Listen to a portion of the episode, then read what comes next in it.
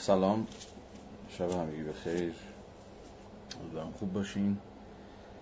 جلسه هجدهم. از آرند خانی رو با عزتون نرم نرمک آغاز بکنیم و ببینیم که امشب از کجاها سر در خواهیم آورد. خب رسیدیم به ابتدای بند سی و سه از فصل پنجم. اما اجازه بدید باز به روال هفته های گذشته دقایق ابتدایی رو من با شما از این برانور سخن بگم و چند موضوع رو و مسئله رو که خاطرم رو مشغول کرده با شما در میون بذارم. تا بعد وارد خود کتاب بشیم و پیش بریم. خب روزها و هفته های خیلی پرتراکمی رو پشت سر می‌گذاریم. یعنی همینجور خبر پشت خبر موضوع پشت موضوع مسئله پشت مسئله که برای پرداختن به شاید هیچ کدومشون اونقدر فرصت نداریم. تا قرار میشه که روی موضوع وایسیم و بهش فکر بکنیم موضوع بعدی از راه می‌رسه. یعنی شتاب وقایع خیلی سریعتر از اصلا قابلیت های ذهن ما برای پردازشی و به این اعتبار ما مدام در معرض قرار می‌گیریم و اگه یک لحظه آدم نتونه خودش رو کنترل بکنه فکر می‌کنم این سیر وقایع خیلی راحت می‌تونه آدم رو منفجر بکنه. مثل که مغز آدم رو تعطیل بکنه. به هر صورت. گریزی ندارم جز این که به اعتبار اون مسائلی که خاطر خودم رو بیشتر حالا مشغول یا مکدر کرده فقط اونا دست بذارم ولی اینها طبعا به این معنی نیستش که جهان همین چند تا اتفاقه یا چند تا مسئله است. این که خیلی بدیهیه.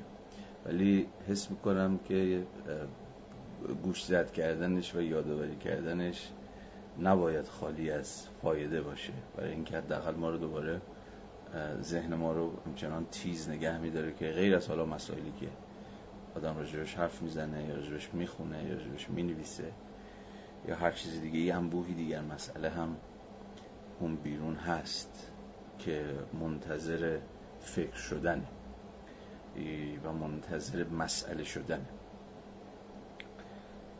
این یکی دو هفته گذشته شاید یک اسم بیشتر از اسمهای دیگه در فضای شبکه های اجتماعی ایران به گردش در اومد و میچرخید. گرچه همه ما می‌دونیم که در کنار این نام نامه های دیگری هم انبوهی از دیگر نام ها هم هستند ولی بر صورت در یکی دو هفته اخیر ما بیشتر نام هیدر قربانی رو شنیدیم. یک زندانی محکوم به اعدام که ظاهرا اعدامش هم قریب وقوعه و خب صحبت های زیادی شد در همین فضای مجازی حالا تو توییتر یه جور توی حالا اینستاگرام یه جور و دیگر شبکه های در واقع اجتماعی ایرانیان این نام بسیار چرخید. خب ما باز دوباره با یه روند تکراری سرکار داریم. یک متهم که در یک وضعیت به شدت شکننده و آسیب پذیر گیر افتاده هیچ امکانی برای دفاع از خودش نداره. یک روند دادرسی بسیار بسیار مسئله دار پر از حرف و حدیث اعترافاتی که اعترافاتی است اجباری و تحت شرایط فشار و شکنجه و در واقع متهمی که علیه خودش شهادت داده و اولا تناب دار رو انداخته گردن خودش یا در واقع وادارش کردن که تناب دار رو بندازه گردن خودش. خب بارها و بارها این روند ادامش نکنید که خب به خواست عمومی تبدیل شده یا دست کم به خواست کم و بیش عمومی تبدیل شده. در این سالهای اخیر در سوشال نتورک ایرانیان به جریان افتاده. بعضیش کم و بیش موثر بوده خیلی های بیشترش هم نامؤثر ظاهرا کاری بیشتر از این و این چقدر مایه استیصاله. ولی به هر حال ظاهرا کاری بیشتر از این از دست ما ساخته نیست که این نام ها رو صدا بزنیم. این نام ها رو اعلام بکنیم. و توجهات خود، توجه خودمون رو توجه افکار عمومی رو توجه حاکمیت رو جلب بکنیم. و از قبلش باری دیگر و باری دیگر به گونه خستگی ناپذیر فکر بکنیم به دستگاه غذاییمون فکر بکنیم به روندهای دادرسی در ایران فکر بکنیم به ادله اثبات جرم فکر بکنیم به ضرورت حق دفاع و مفاهیمی که سالهاست داریم باهاشون کلنجار میریم بهشون فکر می‌کنیم ازشون سخن میگیم ولی هنوز که هنوزه بسیار بسیار باهاش فاصله داریم. بر صورت چاره هم نیست. در واقع کاری که باید کرد همینه. یه جور تکرار خستگی ناپذیره. اینکه هر متهمی حق داره که یک دادرسی عادلانه داشته باشه. با هر جرمی حتی به نظر بدیهی ترین جرم هم مرتکب شده باشه. هیچ حرفی هیچ حدیثی درش ظاهرا از چشم دستگاه قضایی نیروهای امنیتی حتی افکار عمومی وجود نداشته باشه اما حق رو داره که از یک دادرسی عادلانه برخوردار باشه. یه چند تا فایل صوتی از دادگاه حمید نوری منتشر شد. نمی‌دونم شنیدید یا نه. به نظرم خیلی گویا بود. احتمالا میشناسیدش دیگه. یه در واقع کارمند سابقه دستگاه غذایی ایران که در سوئد به جرم دست داشتن در کشتارهای 67 بازداشت شده و چند سباهی است که روند دادگاهش در سوئد در جریان. ما فایل صوتی که از خود دادگاه منتشر شده بود رو گوش می‌دادم چیز طرز پارادوکسیکالی داشتم. به این فکر می‌کردم که حمید نوری چقدر خوشبخته. از این حیث که که دستگاه غذایی داره محاکمش می‌کنه. که بهش حق دفاع میده. تو اون فایل صوتی که منتشر شده بود حمید نوری خیلی خیلی بیشتر از دادستان خیلی بیشتر از قاضی صحبت می‌کرد حرف می‌زد و تقریبا هر امکانی رو داشت که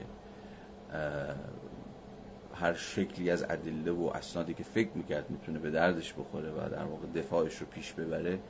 ازش برخوردار بود و در واقع از همه مهمتر حق سخن گفتن داشت. الان بحث بر سر اینکه دادگاه حداقل یک سال طول می‌کشه. فرض کنید یه دادگاهی که یک سال به درازا می‌کشه. اصلا خود این خودش خیلی نکته است که یعنی همینجوری دادگاه های پنج دقیقه یا ده دقیقه یا نیم ساعته برای شما حکم اعدام یا حکم برحال قرار مجرمیت قرار, قرار نیست صادر کنن. یعنی شما این چیزو دارید. این خیلی این نکته تعیین کننده است. اینقدر بدیهی و پیش با افتاده است که خیلی از چشم ما محو میشه. اینقدر ما عادت کردیم که روندهای قضایی در ایران به ویژه در پرونده های امنیتی و سیاسی و اینجور داستان ها فوری و فوتی برگزار بشه. شما پنج دقیقه ده دقیقه نهایتا یه رو مثلا فرصت برید که هر چی که می‌خواد در دفاع از خودتون رو در واقع بگید. و فرضتون هم اینه که دستگاه قضایی و امنیتی پیشا پیش به این نتیجه رسیده که شما متهمید. حالا شما باید شما مجرمید و شما باید زور بزنید که خودتون نجات بدین بس حالا از این داستان که بگذاریم این قیاسی که تو ذهن من شکل گرفت هر کسی که احتمالا گوش بده این فایل صوتی رو که منتشر شده احتمالا به همین قضیه فکر می‌کنه که درسته به حال طرف اونجا گیر افتاده. ولی از یه بابت خیالش راحته. اینکه دفاعش مؤثره. یعنی دادگاه داره گوش می‌کنه که خب حرف حساب چیه؟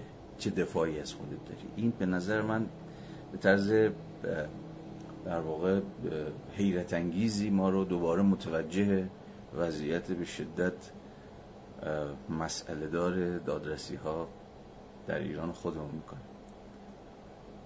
من تردید ندارم که اکثر پرونده های سیاسی و امنیتی که در سالهای اخیر در ایران به جریان افتاد و منجر به ارزم به حضور شما که مجرم خواندن و محکومیت این متهمان شد در صورتی که این حق دفاع در صورتی که این دادرسی عادلانه.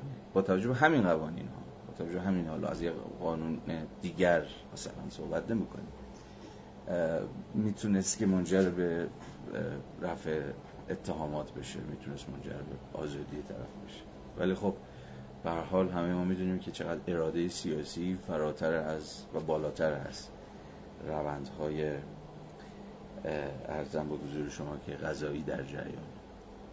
به حال غیر از مورد حیدر قربانی و شاید خیلی های دیگه که ما اسمشون نشنیدیم مثلا خبر نداریم که در چه وضعیت هایی هستن به ویژه در شهرستان هایی که آدم گمنامی اسمی هم ازشون در نمیاد توجه رسانه ها بهشون جلب نمیشه. غیر از این دست موارد خاص که البته در شرایط حال حاضر حیاتی ترین و تعیین کننده ترین کاری که آدم باید بکنه تو اون دست گذاشتن رو خود همین نام هاست با آن به که دست ما اونقدر نمی‌رسه و دست ما به غایت کوتاهه. ولی, فار... ولی فراسوی این نام های خاص مطالبه که میباید وجود داشته باشه و سالهاست که وجود داره و خیلی از کوشندگان سالهاست که دارن روش دست می‌ذارن حرف می‌زنن و برش تاکید می‌کنن. مسئله است که باید همین اسمشو گذاشت. یک دادرسی عادلانه و مسئله حق دفاع در قبال هر کسی با هر اتهام من دوباره و دوباره دارم به همین مسئله کشتن فکر می‌کنم. هفته پیشم یه بحث نسبتا مفصلی در فکر کنم یه رو 20 دقیقه وقت شما رو گرفتم. پیش کشیدم از که اسمش هم شدم متافیزیک کشتن. در واقع سوالم این بود که کشتن چجوری ممکن میشه؟ به صورت مشخصم منظورم در اینجا killing ه یعنی کشتن مستقیم. چون هفته گذشته یه تفاوتی گذاشتم و تفاوت نیست که من گذاشته باشم تفاوت کم و بیش رایجیه. بین killing و letting die بین همین کشتن مستقیم و جور کشتن غیر مستقیم یا به کشتن دادن. من این دومی رو الان می‌ذارم کنار. این سازوکارهای دیگری داره و سازوکارهای شاید پیچیده تری داشته باشه. letting die به کشتن دادن. که حالا مفصله منم هفته پیش تا جایی که عقلم می‌رسید. سعی کردم رؤوسش رو یه ذره توضیح بدم. ولی داشتم به این فکر می‌کردم که مشخصا مکانیزم هایی که و سازوکارهایی که کشتن مستقیم رو ممکن می‌کنن چی هن؟ ما چقدر این سازوکارها رو می‌شناسیم؟ چقدر می‌تونیم با این سازوکارها دست و پنجه نرم بکنیم؟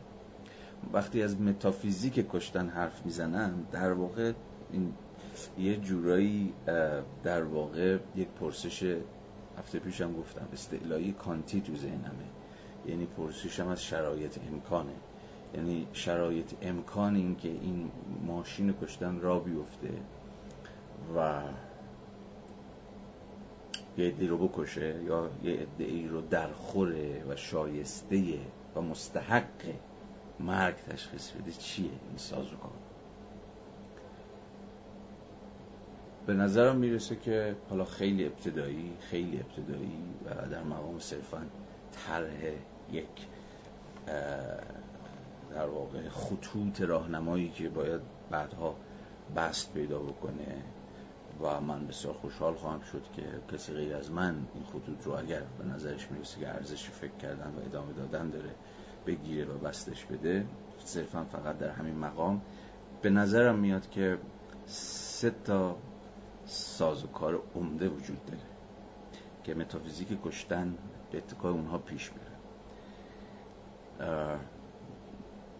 نام دشمن و حیوان. اینا هر کدومشون می‌تونن در واقع نامهای سه فصل مجزا اما در این حال عمیقا در هم تنیده باشن که سازوکارهای کشتن رو پیش می‌برن. در واقع اگر بخوام دقیق تر بگم نام و نامگذاری دشمن و دشمن تراشی و حیوان و حیوان سازی اینا سه تا سازوکار. که اگه نباشن کار نکنن این سازوکارها. در این حال که مستقل عمل می‌کنن اما در هم تنیده کشتن نمی‌تونه پیش بره. کشتن نمی‌تونه خودش جاستیفای کنه خودش رو توجیه کنه. و تو چش شما نگاه بکنه و بگه بله من کشتم. نام و نامگذاری. به نظرم هر دم و دستگاهی که کارش کشتنه در عین حال یک دستگاه نامگذاریه. یعنی باید یه سری نامهایی بسازه. نامهایی که اگر چسبیده بشن به شما اگر برچسبشون بخوره رو پیشونیتون دیگه کار تمومه. یا حداقلش اینه که شما در خور کشتن میشید. شما مستحق کشتن میشید. هیچ دستگاه کلینگی کشتنی نیستش که وصل نباشه و محتاج نباشه به یک ماشین نامگذاری. این نام ها این, این, این نام ها در واقع کشتن ممکن می‌کنن. یکی اسم شما بشه مرتد یکی اسم شما بشه معاند بشه اختشاشگر بشه خائن بشه هر چیزی شبیه این و انبوهی از نام ها که حالا هر کدومشون متفاوت کار می‌کنن و متفاوت ساخته میشن. یه لوجیکی دارن. مثلا لوجیک معاند با لوجیک مثلا مرتد فرق می‌کنه یا با لوجیک اختشاشگر فرق می‌کنه. الان فرصت باز کردن و تفکیک کردن اینها نیست. الان فقط من می‌تونم همین اندازه توجه شما رو به این نکته جلب بکنم که این ماشین های نامگذاری و در واقع برچسب زدن همون سازوکارهایی که در واقع کارشون یه جور مستحق سازیه. یکی رو مستحق مرگ می‌کنه. اگر این نام بتونه و این ماشین نامگذاری بتونه به جریان بیفته و یکی رو مثلا معاند بنامه. خب کشتن معاند دیگه کار سختی نیست. یا مرتد کشتنش دیگه اونقدرها سخت نیست. یا اگر اسمش مثلا بشه اختشاشگر یا انبوهی از دیگر نام ها که دارن کار می‌کنن. حالا میگم با منطق خاص خودشون که داستانش بسیار مفصله. بنابراین من فکر می‌کنم که اینجا ما می‌رسیم به یکی از حیاتی ترین مومنت های تحلیل که در واقع پیوند بین زبان و سیاست ما کمتر فکر می‌کنم حالا بحث های مثلا زبان شناسی در ایران خب سالهاست. به اتکای مثلا رونق نسبی فلسفه تحلیلی در ایران بحث شده. تحلیل زبانی. اما چیزی که من خیلی بهش علاقه دارم در واقع پیوند زبان و سیاسته اینکه ماشین زبان شناختی چگونه و کجاها به ماشین های قدرت وصل میشه. یا چیز ظاهرا ساده ای مثل نام. نام ها حالا چه ارزم به حضور شما که حالا راجع خود منطق نام ها هم خیلی مفصل باید بحث کرد چون باز نام ها با هم دیگه متفاوتن کجا گره می‌خوره؟ یک قسم نامگذاری در واقع کجا گره می‌خوره به مجموعی از ساز و کارهای سیاسی؟ این همون لحظه هاییه که در واقع زبان سیاست رو عمیقا در هم تنیده می‌کنه. حالا ابعاد فکر کردن به پیوند زبان سیاست بسیار وسیعتر از مثلا نسبت بین ماشین های نامگذاری و سازوکارهای کشداره ابعاد بسیار دیگه هم هست که میشه باز اونجاها هم نسبت بین زبان و سیاست یا حالا قدرت رو تحلیل کرد. اما می‌خوام توجه شما رو فعلا اینجا فقط در سطح کلانش. به این مبحث جلب کنم مبحث زبان و سیاست. و زیلش به ارزم به حضور شما ماشین های نامگذاری. که هر کدومش چنان که گفتم از دل منطق خاص خودش پیش میره. و نمی‌تونه ممکن بشه اون سازوکارهای کشتن مگر اینکه نام ها به کمکش بیان. یه دی رو علامت گذاری کنن. زیل قول فیلسوفان تحلیلی پراپر نیم ها یا نام های خاص مثلا همون مرتد مثلا همون ماند مثلا همون چه می‌دونم اختشاشگر یا هر چیزی دیگه شبیه این از مجرای این اون ساز و کارهای مستحق سازی رو شما مستحق مردنی یا مستحق هر شکل دیگری از مجازات هستی رو پیش ببر. پس اولین سطح تحلیل به نظرم در بحث از متافیزیک کشتن تحلیل دستگاه های نامگذاری اصلا زوم کردن رو خود نیمینگ. اینکه نیمینگ چجوری پیش میره.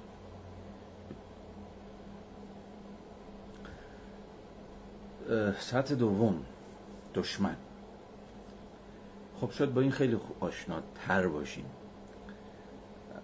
به ویژه در سالهای اخیری که با کارهای اشمیت کارل اشمیت آشنا شدیم می‌دونیم که به زم او که در واقع موقف بسیار راهگشایی هم برای فهم منطق امر سیاسیه اون چیزی که اصلا خود امر سیاسی رو یا قلمرو امر سیاسی رو تعریف می‌کنه در واقع دوگانه دوست و دشمنه نه؟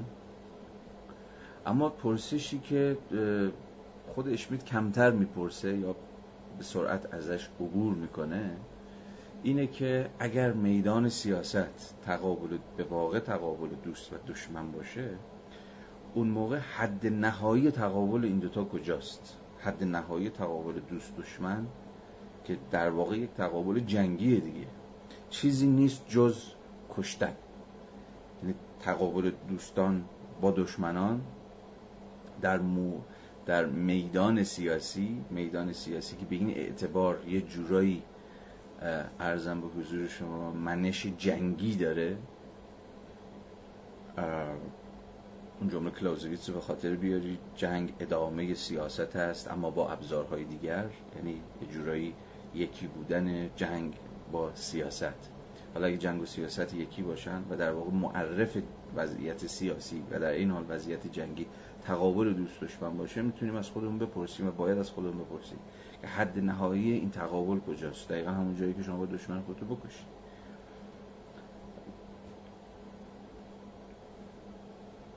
بنابراین هر کجا که سازوکارهای دشمنسازی در جریانه که اساسا معلفه هر میدان سیاستی چه در لیبرال دموکراسی ها چه در مثلا تئوکراسی ها چه در هر فرم دیگر منطق حکمرانی دشمنسازی وجود داره و اساسا نمیشه سیاست رو منهای فرایندهای ساختن دشمن و تعریف دشمن پیش برد. حالا توی لیبرال دموکراسی مثلا دشمن ممکن است باشه تروریست مثلا توی در یک تئوکراسی اسم دشمن مثلا باشه چه معاند نظام یا هر هر چیز دیگه که از اینجا باز می‌بینید که وصل میشیم به اون وچه اول ماجرا وچه نامگذاری ها ولی به هر حال اینکه این دشمنسازی چگونه داره عمل می‌کنه و چگونه هر دشمنسازی مستلزم قسمی نامگذاری هم هست. شما دشمن خودت رو مثلا به عنوان زیل یک نام چیزش می‌کنی دیگه علامت گذاریش می‌کنی. او دشمنه برای اینکه معانده. او دشمنه برای اینکه مثلا مخالف نظامه. او دشمنه برای اینکه اختشاش کرده. برای اینکه عیادی بیگانه است. برای اینکه نفوذیه. یعنی باز در اون رکن دوم که همون دشمن تراشی باشه نظام های نامگذاری هم به خدمت میان تا عملا یک فرد رو یا یک گروه رو ارزم به حضور شما یه حزب رو یا هر چیزی شبیه این رو حتی خیلی وقتا یه نژاد رو یا حتی خیلی وقتا یه جنسیت رو یه قومیت رو به مسابه دشمن دشمن ملت نامگذاری بکنه. وقتی شما شد دشمن ملت و ماشین های نامگذاری هم کار خودشون درست انجام دادن اون موقع دیگه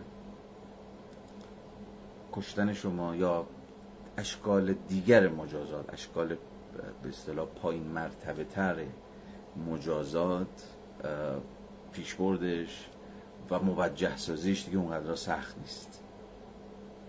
نه؟ و سوم حیوان. و حیوان سازی. راجع به این چندین بار من با شما اندکی صحبت کردم.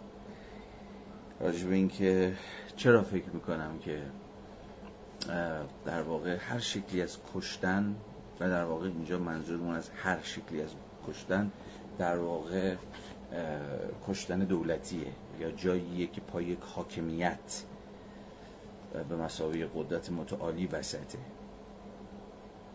نه کشتن به مسابقه کشتن یک فرد فرد را.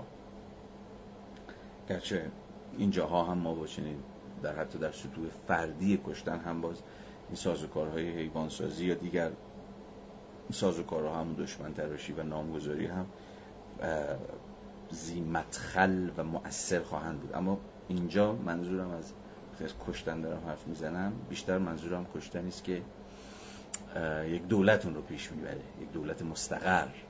و برای که کشتن خودش رو پیش ببره همین باید تعیین بکنه که کیا مستحق کشته شدنن. و چرا؟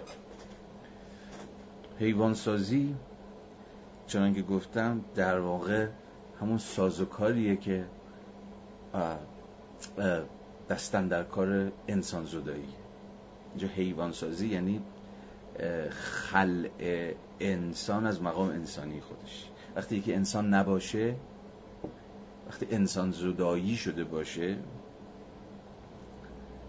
و به این اعتبار عملا در حد حیوان تصویر شده باشه به این اعتبار به تمامی بی ارج و بی ارزش و فاقد اون شعن یا اون کرامت انسانی باشه اون موقع دیگه کشتنش چیز خیلی راحتی خواهد فاشیزم نمی‌تونست این همه یهودی بکشه. اگر پیشا پیش یهودی ها رو تبدیل به حیوان نکرده بود. یعنی از مقام حیوانیت خلعشون نکرده باز من هفته پیش این مثال رو زدم. یه بار دیگه هم میگم. سخنرانی لینکلن. توی سخنرانی بسیار معروفی داره. هنوز جنگ داخلی در نگرفته ولی داره در مخالفت با بردهداری حرف می‌زنه. و از این سخن و تمام زورش رو داره می‌زنه که در واقع نشون بده که آقا این که شما می‌تونید بردهداری رو به رسمیت بشناسید یه دلیل بیشتر نداره. و اونی که سیاه برای شما انسان نیست. سیاه برای شما همون شعنی رو داره که عوض می‌خوام.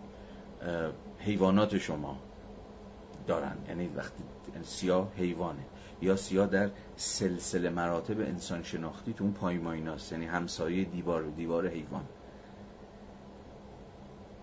خب اینجاست که ما در واقع وارد یکی از نفسگیرترین بخش های این پرسش میشیم و اون در واقع درگیر شدن با یک هستی انسان شناسیه که بنیادن سلسله مراتبیه.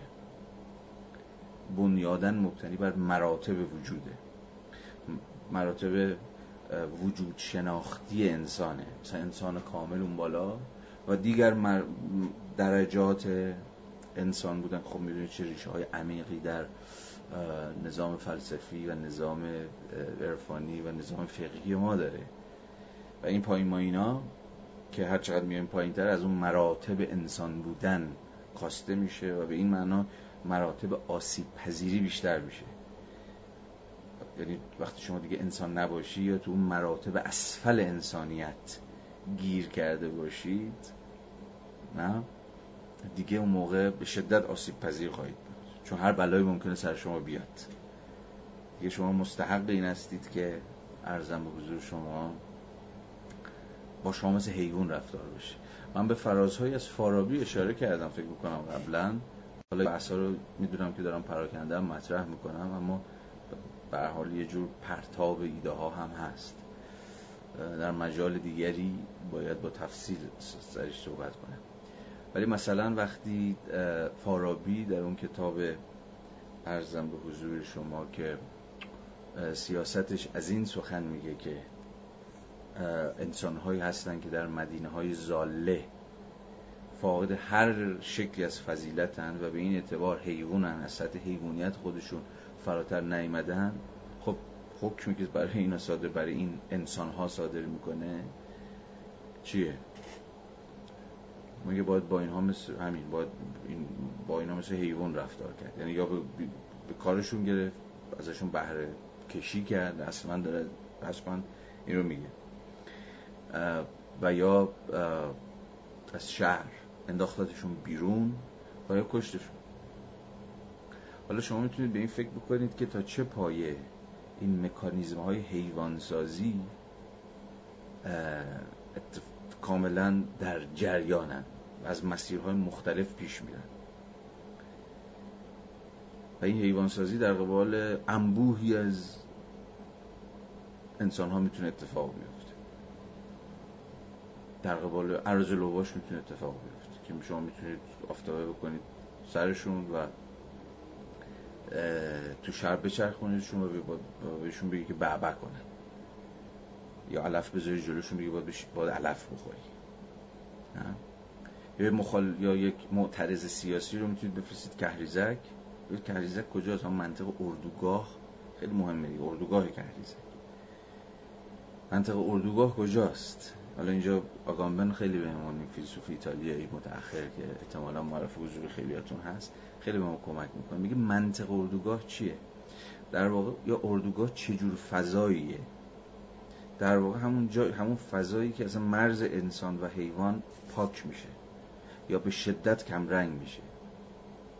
یا به عبارت دیگه انسان به حیات برهنه خودش تقلیل پیدا می‌کنه. یعنی همه حقوقش ازش سلب میشه و اونجا هر بلایی میشه سرش آورد. تصادفی نیست که مثلا 88 در 88 کهریزه قبل از اینکه ارزم به حضور شما تبدیل بشه به بازداشتگاهی برای معترضین خیابانی بازداشتگاهی برای عراض اوباش بود. یعنی اساسا اردوگاهی بود برای انسان زودایی یعنی عراض لوباشی که دیگه از مراتب انسانی کاملا توهی شده بودن و اونجا دیگه هر کاری می‌تونستی باشون بکنی. اونجا دیگه قانون و من شهروندم و فلانم حالا تو موقعیت دیگه هم قانون و شهروند و اینجور چیزا خیلی موضوعیتی نداره. ولی به حال به عنوان یک مکان متراکم و مشخص پیشا پیش جایی مثل کهریزک. ببین اتفاق ما کم به نظرم فکر کردیم به منطق کهریزک سازی. جاهای دیگه بعدا تکثیر شد. کهریزک فقط اسم مکان که نیستش که. یه منطق انتظاییه که می‌تونه جاهای مختلف پخش بشه و پراکنده بشه. در واقع یعنی همون نقطه ای که شما وقتی واردش بشید دیگه انسان نیستی. دیگه حیوانی. باید با تو مثل حیوان رفتار کرد. باید مثل باید یه جور زدت که ازت صدای سگ در بیاد و این اصلا تصادفی نیست. اینا ریشه های هم متافیزیکی و از اون حالا شاید دقیقتر ریشه های هستی انسان شناختی داره. وقتی ملا صدرا میگه که همه ما حیوان بلفل و انسان بالقوه ایم خب خود شما می‌دونید که فلسفه صدرایی تا چه پایه در نظام سیاسی مستقر ما درونی شده. ما می‌تونید حدس بزنید که و, و در واقع زندگی حرکت جوهری که اساس هستیه گذار از این حیوان بالفعلیه که من الان هستم به حالا انسان کامل و حالا هر کسی به حکم مثلا زورش یا فضیلتش یا هر چیزی در این مراتب وجود در این مراتب حرکت جوهری در این نقطه قرار می‌گیره. می‌تونی از خودتون بپرسید که خب حالا کسی که نتونست مثلا یعنی, یعنی همچنان حیوان بلفل باقی موند و نتونست انسان بشه چه اتفاقی برش میفته این خیلی نکته مهمیه که شما یه نظام متافیزیکی داشته باشید که اصلا فرضش اینه که آقا آدم ها حیوانن و حالا از مجرای فرندهای تربیتی و آموزشی همون آدم سازی باید آدم بشه حالا آدم حالا گیرم و شما آدم نشدید. حالا که آدم نشدی خودش می‌تونید راحت حدس بزنید که خودش تا چه پای محله مناقشه است. و دست ساز با باز می‌گذاره که شما رو به عنوان کسی که آدم نشدی هنوز به اندازه کافی آدم نشدی بزنه دهن شما رو سرویس کنه ولی کاری به این داستان ندارم. چیزی که برام مهمه اون بنیاد متافیزیکی این داستانه. بنیاد متافیزیکی که در واقع غالب همین قضیه است. غالب این که شما حیوانات بالفعلید. و من باید شما رو آدم کنم. و اصلا اهمیت دم و دستگاه های تربیتی. از اون مهمتر نظام سیاسی چون حرکت جوهری که انسان از مرتبه حیوانیت به مرتبه انسانیت باید طی بکنه که همینجوری خود به خود که نیستش که. ولی امیدوار باشه آدم ها خودشون مثلا دنبال فضیلت رو می‌گیرن و این حرکت جوهری رو طی می‌کنن و یکی بعد از دیگری در این مراتب وجود میرن بالا. اتفاقا یه فرسی لازمه. فرسی که شما رو حل بده به سمتی که آدم خوبی بشین. یا اصلا آدم بشید وارد مراتب انسانی بشید تازه.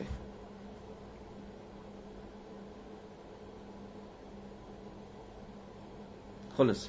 حالا بحث من بیشتر از این ادامه نده ولی اون سطح سوم که به نظر من پرپیچ و تاب ترین محور بحثی است که می‌تونه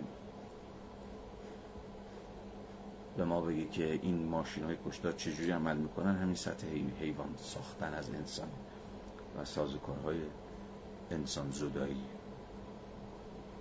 این مثلا برای داخل پارانتز شمیت یه تفکیکی قائل بود بین real enemy و absolute enemy دشمن واقعی و دشمن مطلق. دشمن واقعی هنوز انسانه. ولی خب علا سیاسی دشمن شماست دیگه. شما کار باش را نمیفته باید یه جوری دکش بکنی یه جوری دورش بزنی. ولی هنوز از مرتبه چیز خارج نشد. از مرتبه انسان بودن خارج نشد. به این اعتبار مستحق کشتن نیست. نهایتا اینه که باید توی جور رقابت سیاسی مثلا شما برش فائق بیای یا پشت سرش بگذاری یا از مجرد جور اعتلاف با دوستان بندازش بیرون. اما ابسولوت انمی دشمن مطلق خودش می‌تونم بحث می‌کنم دشمن مطلق. دقیقا همون چیزی که من ازش به حیوان سازی تعبیر می‌کنم. البته بازم اینا تعابیر خیلی تعابیر من نیست. حالا من دارم به سبک و سیاق خودم صورت بندیش می‌کنم ولی خب خواستگاه هایی در آگامبن و در دریدا داره به ویژه من تحت تاثیر این دوتا اما ابسولوت دشمن مطلق دیگه کارش تمومه. کاملا دایره انسان بودن بیرونه. و اصلا رخت انسانی به تن نداره. و این دشمن مطلق رو شما به هر ترفندی شده و به هر شکلی شده باید بکشید. یا در واقع دشمن مطلق اون دشمنیه که خیلی کشتن پذیره. چون که به تمامی بیرون از دایره شعن انسانی قرار گرفته. برای این کشتنش خیلی چیز عجیب غریبی نیست. خیلی بار گناهی بر دوش شما نخواهد انداخت. به حال بین این سه تا سطوح سطوح ناظر بر دستگاه های نامگذاری و گفتارهای دشمن تراشانه و مکانیزم های حیوان سازی بین این سه تا سطح چنان که با هم گفتم عمیقا در هم تنیدگی وجود داره. تقریبا هیچ کدومش شما نمی‌تونید منهای اون دوتای دیگه بفهمید و اصلا تحلیل بکنید. اینا رو لحاظ تحلیلی باید جدا کرد. اما در عمل اینها عمیقا چسبیدن به همدیگه و نمی‌تونن مستقل از همدیگه عمل بکنن. به حال یه جورایی مواجه شدن با این سطوح سگانه و کلنجار رفتن باهاشون شاید یه تلاشیه شاید یک تلاش مذبوحانه دست کم برای اینکه بفهمیم که چجوری اینقدر راحت میشه آدم های کشته بشن یا مستحق کشته شدن باشن و آب از آبم تکون نخوره. و شما فکر کنید که حقشون این چه دستگاهیه؟ این چه سازوکاریه که این روند رو ممکن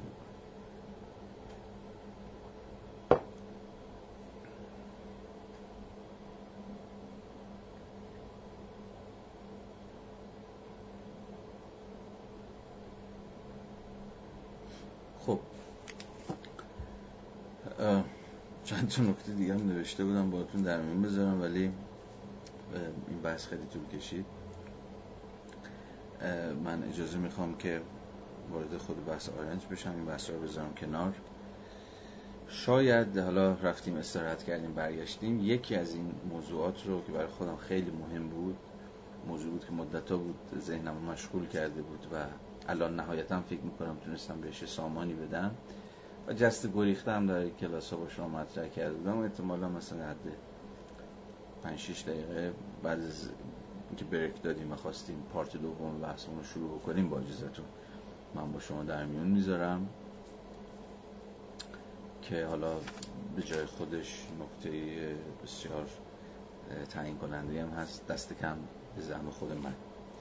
خب الان اجازه بدید که یک یه روبی تا تایم پارت اولمون به پایان نرسیده. بحث رو با خود آرنت دنبال بکنیم و پیش ببریم خب من گوشزد بکنم و یادآوری کوچک بکنم که کجای بحث بودیم رسیدیم به صفحه 346 بند 33 آرنت در بند 33 و بند 34 از مخمسه های عمل حرف منظورش از مخمسه های عمل چیه؟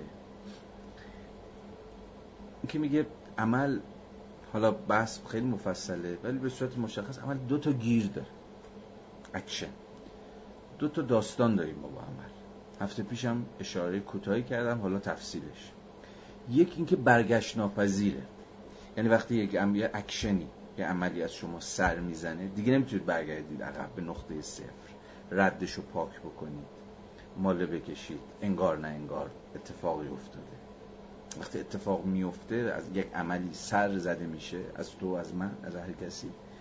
این عمل چون که در بخش قبلی پاراگراف سی و دو دیدیم در انبوهی از مسیرهایی که اکثرش هم نه من فکرشو کرده بودم نه شما فکرشو کرده بودی. به جریان میفته و تکثیر میشه و ارزم به حضور شما که جریان پیدا می‌کنه. و دیگه شما نمی‌تونید که یقشو بگیرید مهارش بکنید. این بلافاصله ما رو وارد مخمسه دوم عمل می‌کنه و اونی که عمل پیش ناپذیره. به این معنا رو به آینده بازه. معلوم چی اتفاق بعد از اینکه این عمل اتفاق افتاد که گفتیم برگشت ناپذیر بود. حالا دیگه نمی‌دونیم که این عمل از کجا سر در خواهد بود البته این پیش بینی ناپذیری دو تا وجه داره. هم وجه ارزم به حضور شما به اعتباری در زمانی داره هم وجه همزمانی داره. یعنی چی؟ سادش کنم. به دو معنا عمل پیش بینی ناپذیره یعنی یک اصلا کسی نمی‌تونست پیش بینی بکنه که این عمل این لحظه اینجا قرار بود که از شما یا از من یا از هر کسی سر بزن جلسات قبلی اون فرازهای آغازین فصل پنجم به تفصیل آرنت توجه ما رو به این جلب کرد که عمل همواره یک وجه قافلگیرانه داره. عمل خیلی وقتا قرار نیست اتفاق بیفته یا کسی فکرش نمی‌کنه که قرار اتفاق بیفته ولی اتفاق میفته و به این معنا نمیشه تقلیلش داد به به اصطلاح شرایط موجود. از این سخن گفت آقا در این شرایط موجود مثلا چنین عملی از کسی ساخته نیست یا ساخته هست.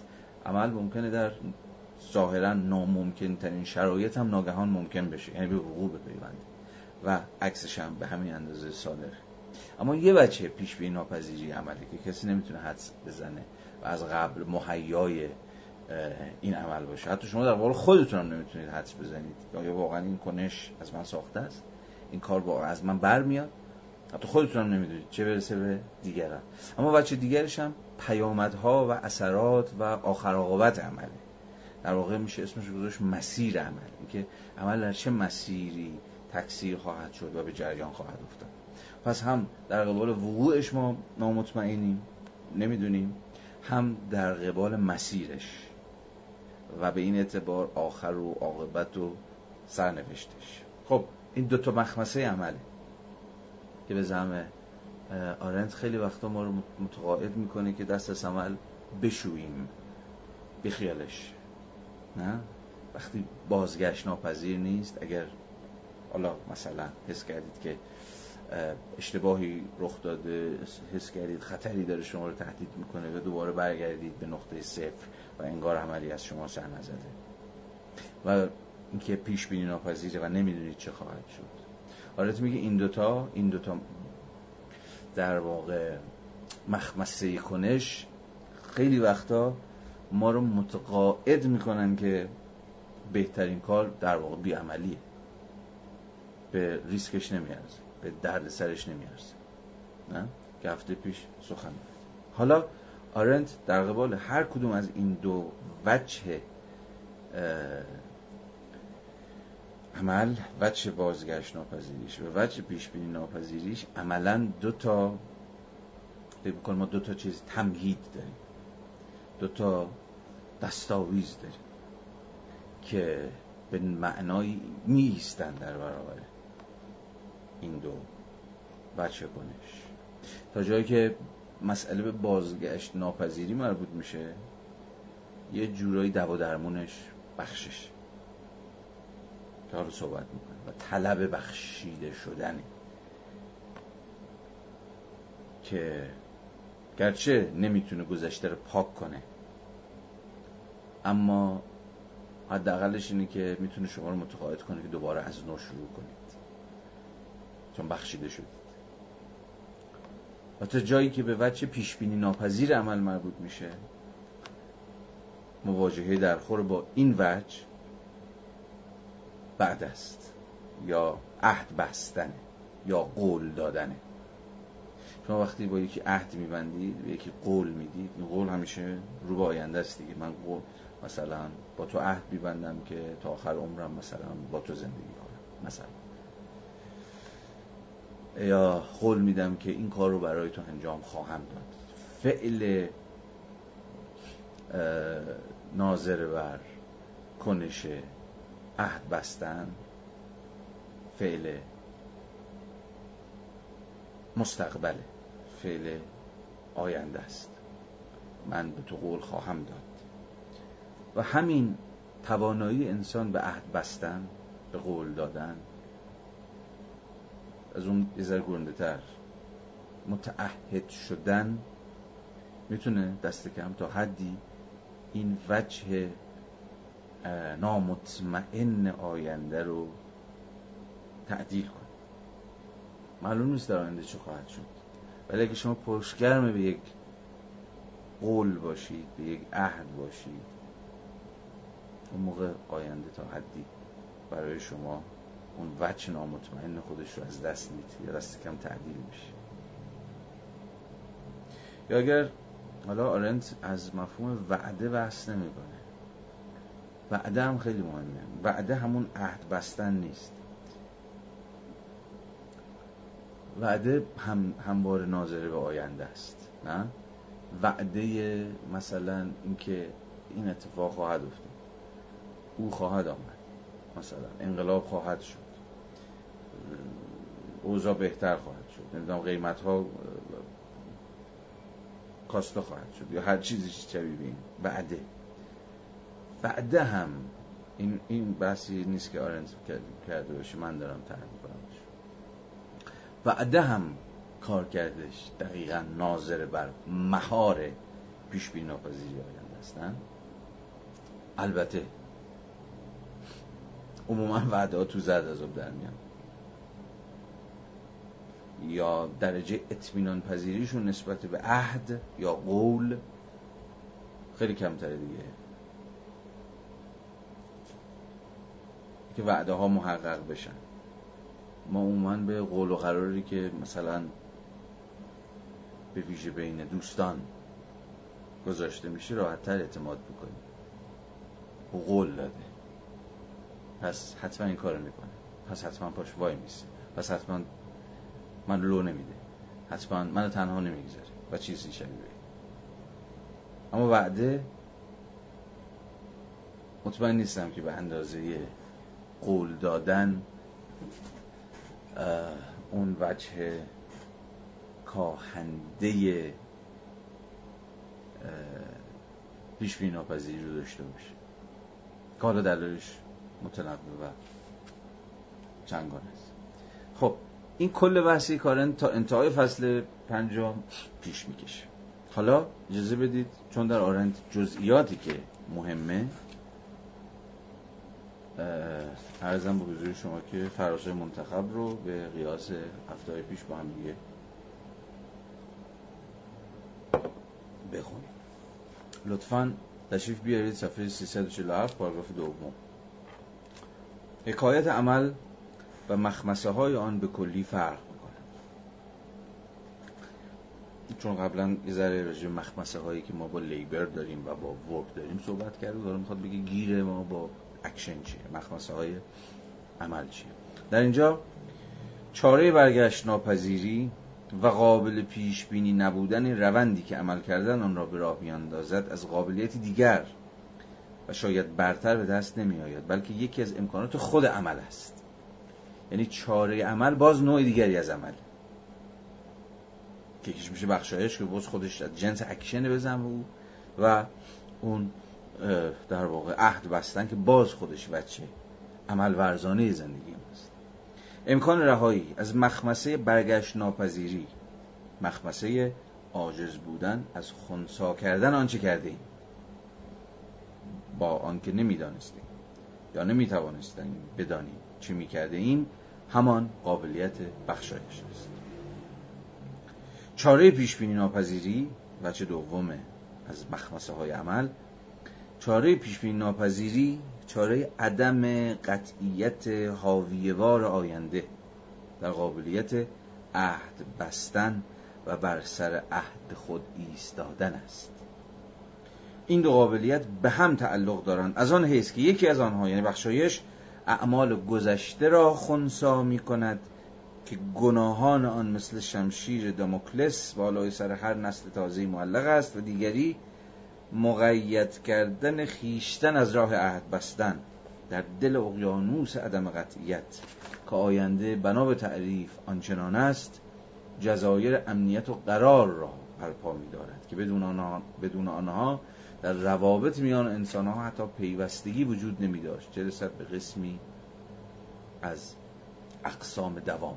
پس هر کدوم از این دو بخشایش و عهد بستن ناظر بر ارزم به حضور شما که وچی از زمانمندی هم.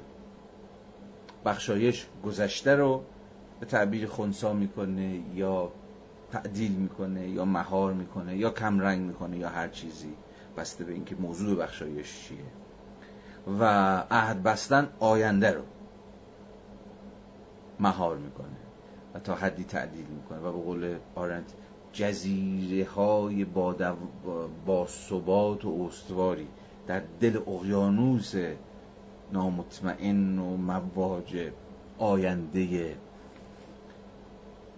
نمی‌دانم چه خواهد بود و چه خواهد شد. برپا میداره. پس این بچه زمانمند این دوتا کنش هم خودش مهمه. بخشایشی که ناظر بر گذشته است و عهد بستنی که با آینده کار بدون بخشودگی بدون رهیدگی از پیامدهای آنچه انجام دادهیم قابلیت ما برای عمل به عبارتی محدود می‌شد به یک عمل واحد که هرگز نمی‌توانستیم از آن خلاص کنیم در این صورت برای همیشه قربانی پیامدهای آن میماندیم همانند آن شاگرد جادوگری که رمز جادویی شکستن تلسم را نمی‌دانست. خیلی از ما شاید همه ما بارها و بارها. شاید بیشتر از اون که بخشیده شده باشیم یا اصلا این امکان رو پیدا کرده باشیم که بخشیده بشیم یا جرأت این رو کرده باشیم که طلب بخشش بکنیم حکایت همین شاگرد جادوگر رو از سر گذروندیم. کسی که یه غلطی کرده و نمی‌تونه ازش خلاص شه. اون در اون چیزو مثلا در چراغ جادو رو با کرده قول اومده بیرون حالا دیگه نمی‌تونه رمزشو بلد نیست اون وردشو بلد نیست که دوباره این قولو برگردونه تو چراغ. هر کاری هم که بکنه گذشته اعاده نمیشه و نجات پیدا نمی‌کنه. آرند در اینجا چنان که پیداست هنوز به غایت خوشبینه. بخشایش می‌تونه چیزی رو رفع بکنه می‌تونه پاک بکنه می‌تونه شما رو حداقل رد گذشته رو محو کنه یا لاقل کم رنگ ولی بذارید ما به اندازه آرند خوشبین نباشیم. خیلی چیزا هم هستن. خیلی از کنش هایی که از ما سر زده. حالا چه از جنس کنش سیاسی چه اخلاقی چه عاطفی چه در قبال دوستانمون چه در قبال نزدیکانمون چه در قبال ملتمون چه می‌دونم هر چیزی که رد پاشو نمیشه پاک کرد. و تا آخر با ماست. و دست از سر ما بر نخواهد داشت. اما هر صورت در این صورت برای همیشه قربانی پیامدهای آن میماندی مانند آن شاگرد جادوگری که رمز جادویی شکستن تلسم را نمی‌دانست. بدون مقید بودن به اینکه عهد و پیمانها را جامعه عمل بپوشانیم هرگز نمی‌توانستیم هویت خود را حفظ کنیم. در این صورت محکوم می شدیم به این که درماندوار و بدون داشتن جهتی در ظلمات قلب تنهای هر انسانی گرفتار در تناقضها و ابهامهای آن سرگردانی بکشیم. در آن ظلماتی که تنها روشنایی تابیده بر هیته عمومی به واسطه حضور دیگران که یکی بودن کسی را که عهد میبندد با کسی که به آن جامعه عمل میپوشاند تایید می‌کند قادر به زدودن آن است. بنابراین هر دوی اینها قبل از اینکه ادامه بدن خیلی اینجا یه حرف تکان دهنده ای وسطه باش. و اون که داره میگه جایی که عهد بستنی در کار نیست شما ناگزیرید که با یه جور بیهویتی سر خیلی جمله عجیبیه. در واقع هم سرگردان خواهید این حرف میشه فهمید که معناش چیه. کسی که عهد نمیبنده و حالا در ادامه خواهیم دید که آرنت به زرس قاطع از این حرف می‌زنه که عهد بستن و بخشودن هر دو کنش های معطوف به دیگری. شما نمی‌تونید خودتون رو ببخشید و شما نمی‌تونید به خودتون با خودتون عهد ببندید. گرچه ما دومی رو بعضی وقتا جدی می‌گیریم و خیلی وقت تو کلامون هم هست دیگه. من به خودم قول دادم که مثلا این کارو بکنم یا حتی اولی من خودم بخشیدم. زیاد این رو به کار می‌بریم خیلی هم وقتا از این اون میشنیم ولی آرنت با قاطعیت از این حرف می‌زنه که این دو کنش کنش هایی یعنی که حتما باید پای دیگری وسط باشه. شما باید از دیگری طلب بخشش کنید و دیگری است که باید شما رو ببخشید شما باید به دیگری قول بدید و دیگری است که باید قول شما رو جدی بگیرید. حالا در اینجا میشه فهمید که چرا آرنت از این حرف می‌زنه که کسی که هیچ عهدی نمیبنده یا نمی‌تونه عهد ببنده نمی‌تونه قولی بده در واقع فاقد یه جور هویته. یعنی سرگردانه. یعنی وقتی هر چیزی ممکن باشه وقتی شما در قبال هیچ چیزی نمی‌تونید قولی بدید حالا مسامحتا. حتی به خودتون هم نمی‌تونید قولی بدید که من چنین خواهم کرد. من چنین خواهم بود. وقتی چنین چیزی ممکن نباشه نه در قبال خودتون نه در قبال دیگران نمی‌تونید چنین حرفی بزنید. اون موقع چه اتفاقی خواهد افتاد؟ هر اتفاقی می‌تونید بیفته. هیچ چیز معلوم نیست.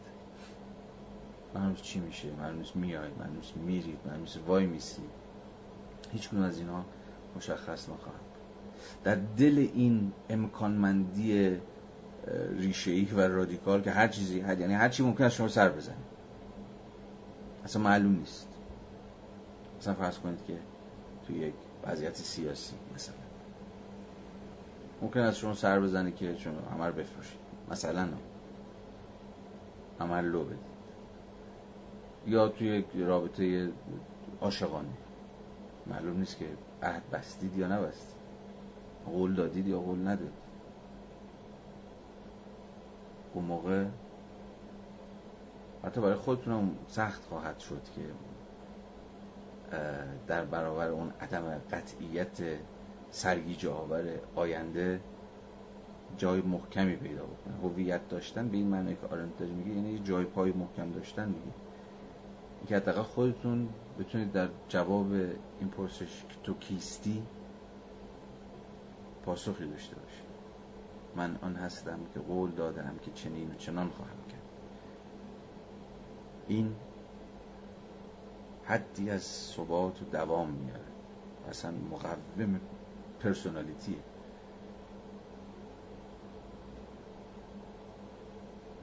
در غیر این صورت یک وضعیت شناور سرگردان هر چیز توش ممکنه گرفتار یک سیالیت تام و تمام. یعنی که شما هیچ جای پای محکمی ندارید. نه خودتون جای پای محکمی دارید نه جای پای محکمی باید دیگران باقی گذاشتید که نسبت خودشون رو با شما تعریف بکنید که فلانی اصلا آدم قابل اطمینانی نیست. یا فلانی آدم واقعا قابل اطمینانی چون حرفش حرف چون قولش قوله. نه؟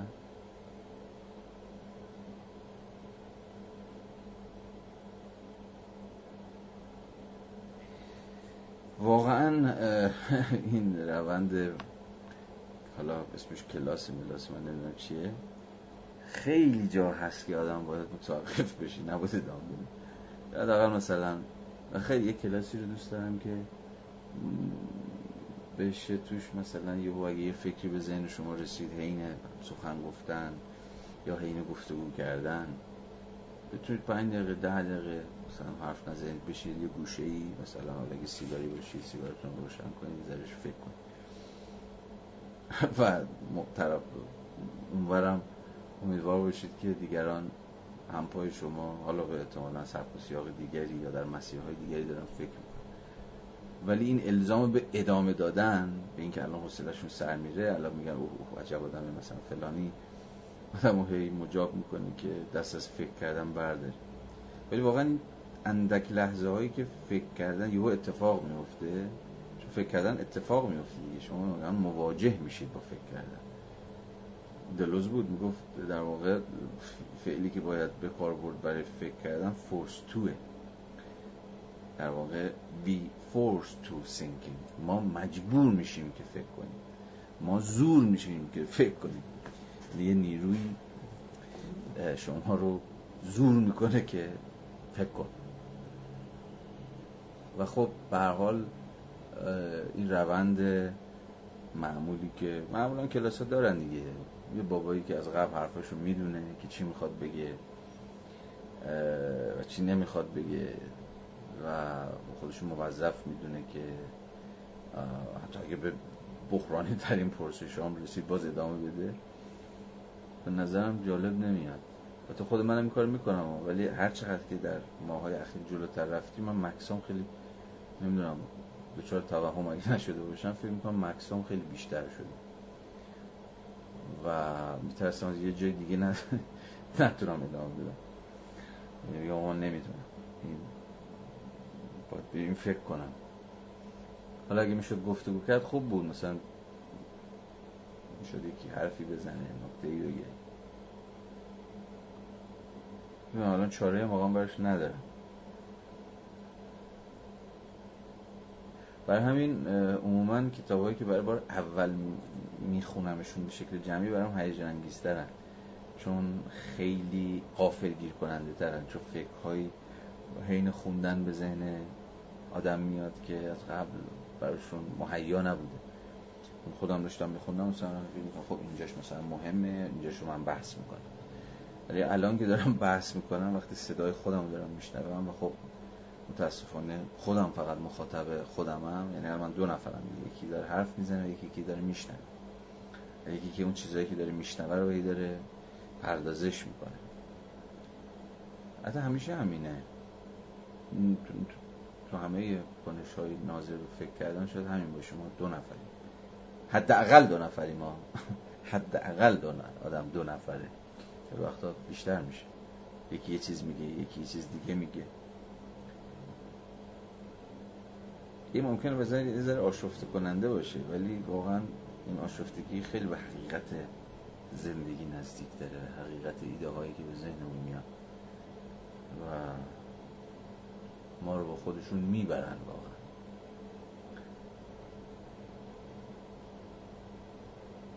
بنابراین الان بگم و بگذرم و خیلی امیدوارم وجدان معذب نداشته باشم اگر از این پس. البته نه خیلی بیشتر از قبل. اگر وای میستم یا مثلا گیر می‌کنم در دیوار نگاه می‌کنم واقعا اینه که یه چیز رفته رو مخم دیگه. که امیدوارم رو مخ شما هم رفته باشه. یعنی خوشحال کننده اینه که این رو مخ رویه متقابل باشه. یعنی شما هم مثلا یهو چیز کنید یا حتی قطع کنید مثلا. یا برای فکر کنم مثلا. خیلی پیش میاد دیگه. مثلا کتابی رو دارید می‌خونید چون دیگه نمی‌تونید ادامه بدید. بود ببندم برم مثلا فکر کنم. یا ببندم فرار کنم. من خیلی وقتا خیلی پیش میاد من فرار می‌کنم از یک کتاب. یا حتی از یک فیلم یا از یک اثر هنری. مثلا فرار می‌کنه. نه پیش نمیاده براتون. بر من زیاد پیش میاد. من تحملش ندارم. واقعا تحملش ندارم.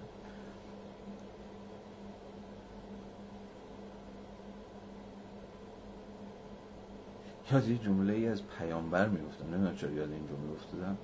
الان واژه تحمل گفتم به خاطر ما. دوران نوجوانی شنیدم.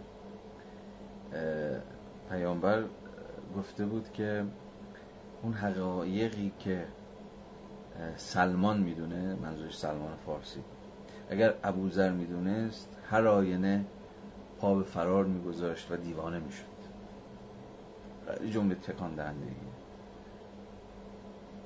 خیلی تکان دهنده حالا چیزی که برای مهمه خود اون تحمل است. تفاوت آدم تو تحمل کردن حقیقت. یا اگه حقیقت کلام این مسئله داریه بگیم تحمل ایده. تحمل هر یک از ما متفاوته. حالا ظاهرا حالا من نمی‌دونم ولی ظاهرا سلمان فارسی تحمل زیادی داشت. ولی ابوذر تحمل نداشت.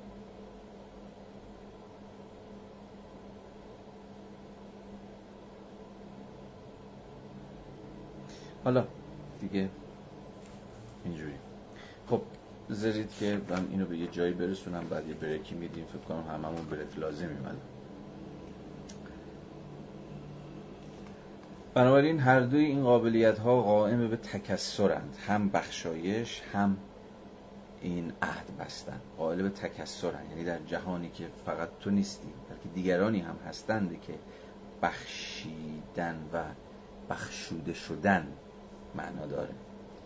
عهد بستن و در پای عهد استقامت کردن معنا داره.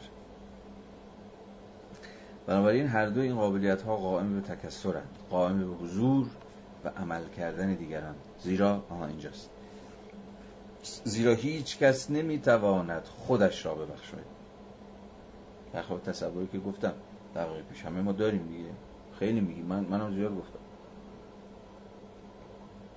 من خودم میبخشم. یا من به خودم قول میدم. ولی این بابا میگه که اینجوری نمیشه. زیرا هیچ کس نمی‌تواند خودش را ببخشاید و هیچ کس نمی‌تواند خود را مقید به عهدی ببیند که تنها با خود بسته است. بخشایش و عهد بستنی. که در انزوا یا تنهایی صورت بگیرد آری از واقعیت است و نمی‌تواند بر چیزی بیش از نقشی که پیش روی خودمان بازی می‌کنیم دلالت کند. عالی عالی. عالی.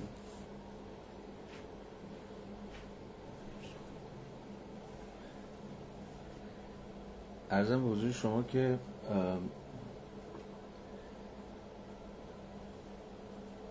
وایت هد می‌گفت آلبرت نورس وایت هد یه فیلسوف انگلیسی اواخر قرن 19 و اول قرن 20 گفت هر متفکری در زندگی فکری خودش فقط یک پرسش محوری داره و همه زندگی فکریش در واقع تقلایی است برای پاسخ دادن به همون یک پرسش.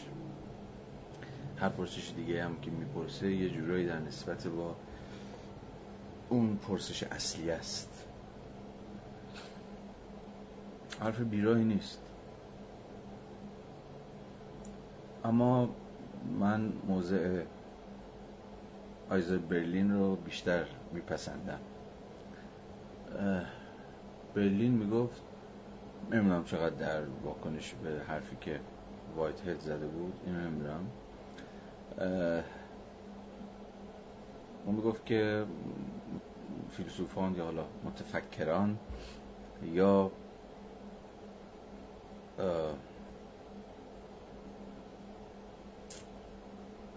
روباهن یا خارپشت. همون جوجه تیغی.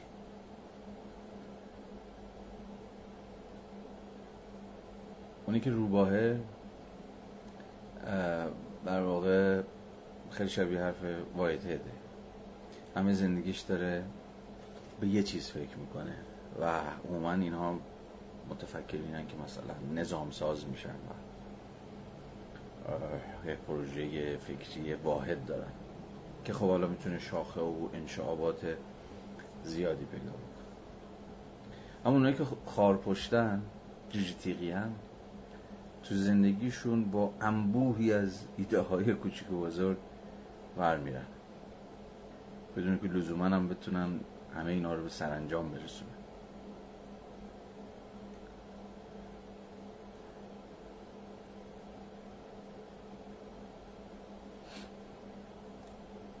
حالا کی روباه کی خار پشت.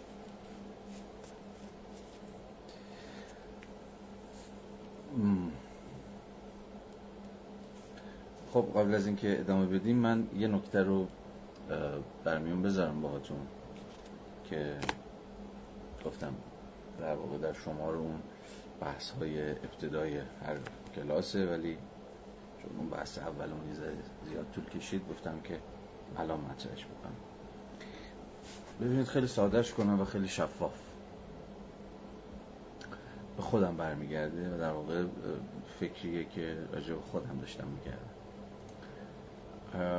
خب من مدت هاست دارم با این سوال کلنجار میرم که چون حالا خیلی پرسیده بودن و نمی پرسیدن هم من از خودم میپرسیدم.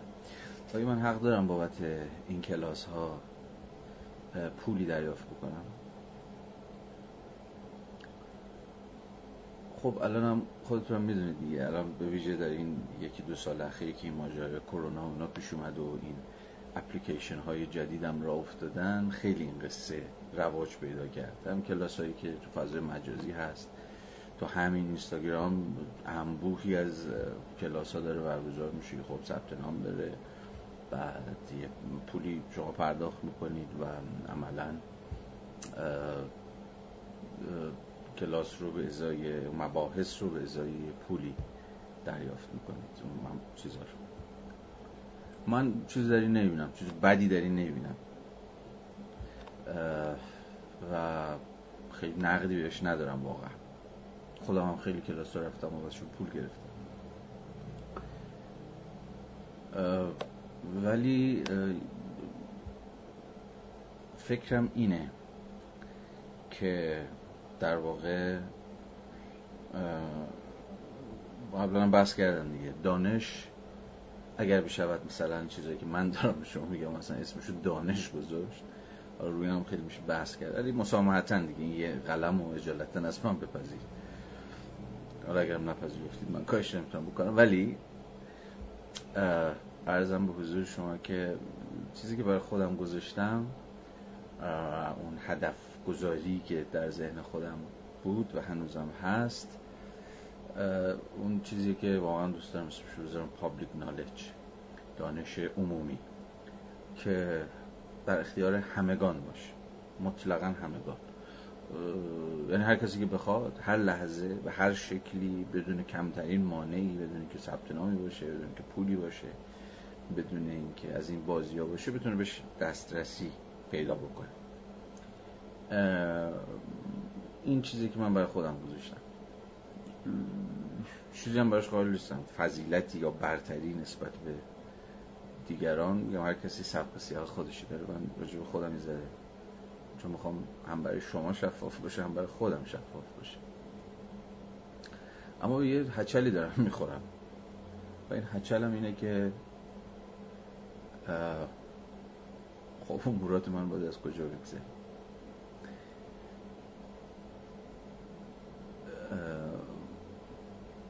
اینو با خیلی دوستانم در این ایام مطرح کردم و می‌دونم خیلی دیگه هم همین داستان رو دارن. آدمایی که حالا مثلا رفتن یا چند سباهی درسی خوندن فارغ تحصیلی شدن و هیچ کاری دیگه بلد نیستن جز مثلا فرض بفرمایید که درس دادن. یا بلدم باشن دوست ندارن انجام بدن. چون من واقعا مایل نیستم که هیچ کاری دیگری انجام بدم. ممکنه سری کاری بلد باشم بکنم یه سری فرصت هایی وجود داشته باشه ولی دیگه رغبتی بهشون ندارم واقعا. و نه می‌خوام استخدام دولت باشم نه دانشگاه درس بدم نه حتی مؤسسات خصوصی در هیچ کدوم از اینها دیگه نمی‌خوام فعالیت بکنم. نه برای اینکه دست کم مؤسسات خصوصی میگم خیلی چیزی باشون ندارم. مرزبندی اکیدی ندارم باشون. جز خودمه.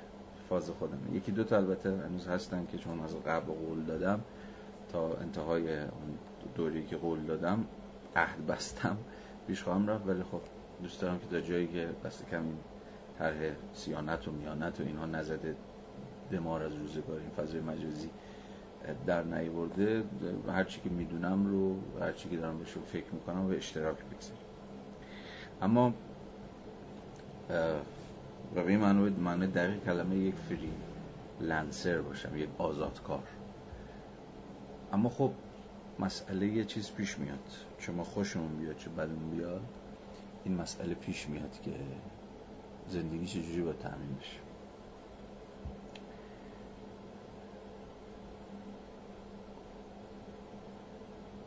من به راه حل راه حل هم که نیست واقعا. مثلا خلاقیتی تو این راه حل هست نه هیچی. ولی اینجوری برای خودم معناش کردم که من همچنان حق ندارم که یا همچنان نمی‌خواهم که بابت این چیزایی که دارم میگم دستمزد شهریه یا هر چیزی شبیه این دریافت کنم یک. دوم همچنان نمی‌خوام که هیچ مانعی در این دان در دست دست این دانش وجود داشته باشه. همچنان هر کاری که بکنم پابلیک خواهد بود. هر کاری بر فایلی باشه چیزی باشه در دسترس همه است. و چیزهای شبیه چون که فکر می‌کنم اون چیزی که دارم میگم بخشی از جنرال اینتلکته حالا اینجا یه ذره بحث نظری تر میشه. خب مفهوم مارکسیه دیگه. احتمالا دوستان بدونن که مثلا میشه ترجمهش کرد جور تعقل عام. جنرال اینتلکت همون در واقع سوشال نالج یک دانش اجتماعی. یک دانشیه که به واقع به شکل اجتماعی تولید شده. و من در قبال اون چیزی که تا این پایه به شکل اجتماعی تولید شده حق این رو ندارم که خصوصی سازیش بکنم. پس دو تا مفهوم داریم. یک فریلنسر یک آزاد کار من ترجمهش بکنم کسی که در استخدام هیچ جایی نیست. مثلا از اونجا پول بگیره از دولت پول بگیره یا از فلان مؤسسه پولی بگیره یا هر چیزی شبیه. داره آزاد کار می‌کنه برای خودش. ولی اون سمت ماجرا همچنان سر جاشه تامین مالی. خب تامین مالی رو باید از مخاطبانم یعنی مخاطبان باید من تامین مالی بکنم. این ظاهرا طبیعی ترین چیزه بله آقا من زحمت کشیدم. بابت این چیز میزا و خب شما یه پولی پرداخت بکنید دیگه. این ظاهرا چیز عجیب غریبی نیستش خیلی. اما من دارم به این فکر می‌کنم که چجوری می‌تونم به این تن ندم. و در واقع چرا نباید به این تن بدم؟ یه وسواس اخلاقی نیستش. یه بنیاد فکری داره. و اون چیزی که اون چیزایی که دارم میگم بخشی از این جنرال اینتلکت. بخش یعنی دانشی است که من فقط یعنی من تولیدش نکردم.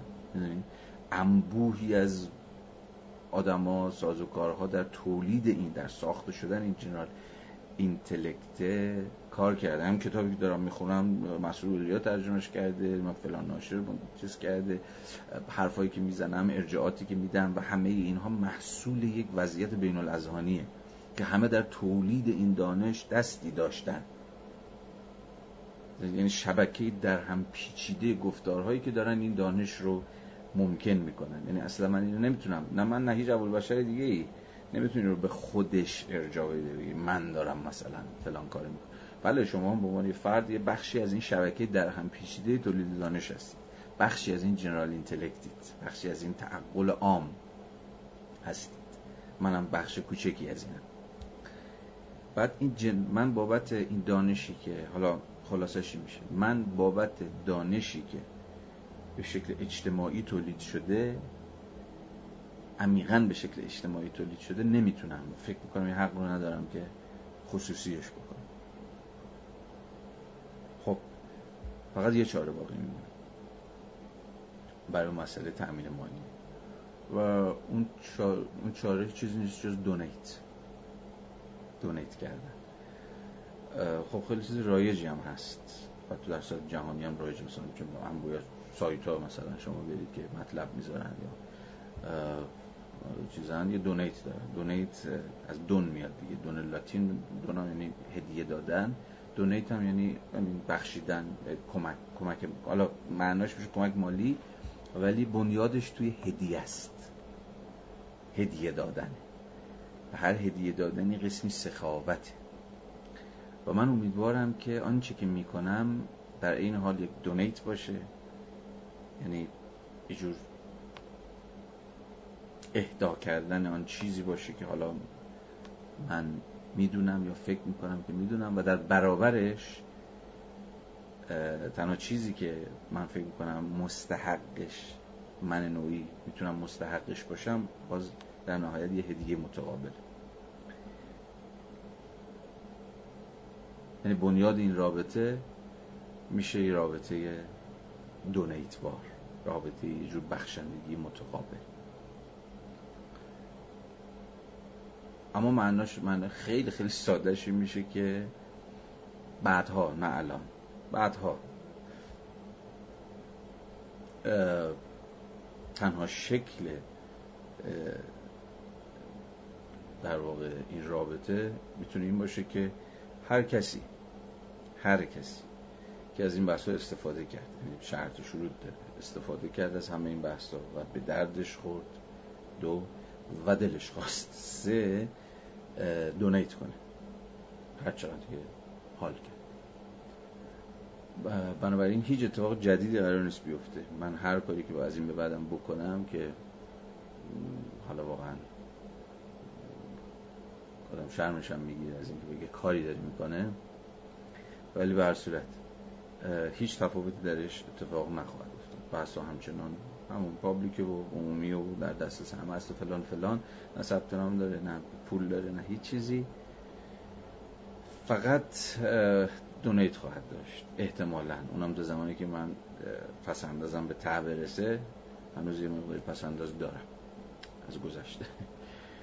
تمام بشود و من به پیسی بخورم. دیگه همه چیزو دارم. شفاف شفاف میگم و در هر نقدی هر کامنتی هر چیزی داشتید به من بگید من نمی‌تونم بگم خوشحال میشم ولی واقعا میره رو مخم. یعنی بهش فکر می‌کنم. عمیقا بهش فکر می‌کنم. حتی اگه نخوام. ولی به حال تنها چیزی که خواهیم داشت یه دونیت خواهد بود که دیگه میگم دل بخواهی محض و هر کسی حال کرد دیگه. کرد که این بحث به دردش می‌خوره مثلا یه جای کارش رو انداخته به فکر کردن با دارش کرده. یا هر تصوری که خودش از به درد خوردن داره اگر چیز داشت حالا حوصله داشت می‌تونه که donate کنه. پس من در مقام یک freelancer که بخشی از general intellect بخشی از social knowledge دانش اجتماعی هستم یا سعی می‌کنم که باشم فکر می‌کنم که هستم یا شاید توهمش دارم تنها نسبت مالی که می‌تونم بین خودم و شما تعریف بکنم و ناگزیرم که تعریف بکنم واقعا اگه من یه یادم یه چیزی داشت مثلا چه می‌دونم یه پول پله ای داشت ارسی داشت و ازش خوب بود یا کار دیگه داشت. می‌تونست کار دیگه بکنه یا می‌خواست کار دیگه بکنه اصلا کار به اینجا نمی‌کشید واقعا که من بیام الان اینجا وقت شما رو بگیرم دریوری بگم. ولی به حال تنها نسبت مالی که خواهیم داشت اونم معلوم نیست کی. الان که نه همچنان میگم. میریم جلو. همین نسبت اهداگری مثلا خواهد بود. نمی‌دونم چه چیزی میشه دیگه. دونیت پس این سه تا مفهوم خیلی بحث ما رو پیش می‌بره. freelance بودن general intellect و donate و کل این مناسبت میشه مبتنی بر یه جور سخاوت دو طرفه خیلی این نکته مهمه. چون اخیرا من در مارسل موس می‌خونم از بخوایم؟ یه کتابی داره به هدیه پیشکش. و اونجا اکیدا بحث می‌کنه که برخلاف تصوری که ما داریم منطق روابط اجتماعی بعد از سرمایه داری که اساسا شد مبتنی بر یه جور فایده گرایی فردگرایانه. خیلی وقتا خیلی جاها چه قبل از سرمایه داری چه حتی درون سرمایه داری هنوز مبتنی بر سخاوته. سخاوت دو طرف است. یعنی بخشیدن. هم من هر چی که دارم رو میبخشم. و البته یادتونه قبلا هم گفتم از این بخشش لذت می‌برن اگه لذت نبود یعنی اصلا بوی فداکاری عیسی نباید بده. این صورت دیگه میشه عدوازی و ریاکاری و اینا. دارم حال می‌کنم. چون احساس خود هر کجا شما که احساس می‌کنید احساس قدرت می‌کنی احساس کاری که دارید می‌کنید که بلدید کاری می‌کنید که داره توانایی های شما رو می‌کشه بیرون و فعلیتتون میبخشه اون یعنی لذت دیگه نه؟ بنابراین هیچ چیزی نیست. ولی به حال بخشیدن از این ور و بخشیدن از اون ور. یعنی یه دونیت دو طرفه. یک سخاوت دو دو نبشه. که آره دیگه اینجوری. بیشتر از این حرف نزن. این واقعا رو مخم بود. دوست داشتم که خیلی علنی و شفاف و روشن به شما بگم. عنوان آدمی که به حال داره تو این جامعه هم زندگی می‌کنه و همه بدبختی یعنی این جامعه هم همون اندازه یقه اونم می‌گیره. که حالا هر کسی قصه خودشو داری به حال لازم بود اینو بگم. چون که فارغ از مسئله من مسئله عامتری هم هست. مسئله بسیار عامتری هم هست. که خیلی حالا میشه باز مفصل تجربهش چیز کرد صحبت کرد. حالا دیگه اینجوری. ببخشید که بحثم اندکی اندکی که چرس کنم ولی برها بی ربط به کانتکس کلاس هم بود خواهی من بپذیرید لطفا با من همراه بشید. ما دست کم دیگه فصل پنج رو به پایان ببریم. تشریف بیارید. صفحه 350 پاراگراف دوم. کاشف نقش بخشایش در حیطه امور بشری عیسی ناصری بود. اینکه کشف او در زمینه دینی, دینی رخ داد و در زبان دینی به بیان بیین درآمد دلیل نمی شود که آن را از حیث کاملا دنیوی یا غیر دینی کمتر به جد بگیریم. این امر در ذات سنت ما در تفکر سیاسی بوده است. به دلایلی نمی‌توانیم در اینجا آن را بکاریم که بسیار گزینشی باشد و انبوهی از تجربه های سیاسی اصیل را از دایره مفهوم پردازی روشن و بیین بیرون بگذارد. تجربه هایی که نباید در شگفت شویم اگر ببینیم که برخی از آنها حتی ماهیت اساسی دارند. برخی وجود تعالیم عیسی ناصری که در درجه اول به پیام دینی مسیحیت مربوط نمی‌شوند بلکه از تجربه هایی در اجتماع کوچک و منسجم حواریونش برمیخیزند اجتماعی که قاطعانه می‌خواست مراجع عمومی در اسرائیل را به چالش بخواند بیگمان در زمره آنها جای دارند. هرچند که به دلایل ماهیتشان که ادعا شود صرفا دینی است نادیده گرفتهشان تا اینجا چی داشت بگفت یه نکته خیلی مهم داشت بهش اشاره می‌کرد و اون اینه که که در غرب خب خیلی جا افتاده است و اون که خیلی از مفاهیم ما خیلی از مثلا طریق فکر کردن خیلی از ویژگی‌های اخلاقی ما و چیزهای شبیه به این منظور غربه مشخصا با عیسی ناصری و با مسیحیتی که آغاز شدن و اصلا به جریان افتادن اما این دلیل نمیشه که چون خواستگاه مثلا مذهبی داشتن امروز که ما مثلا در عصر سکولاری زندگی می‌کنیم دیگه از هر معنای توهی شده باشن.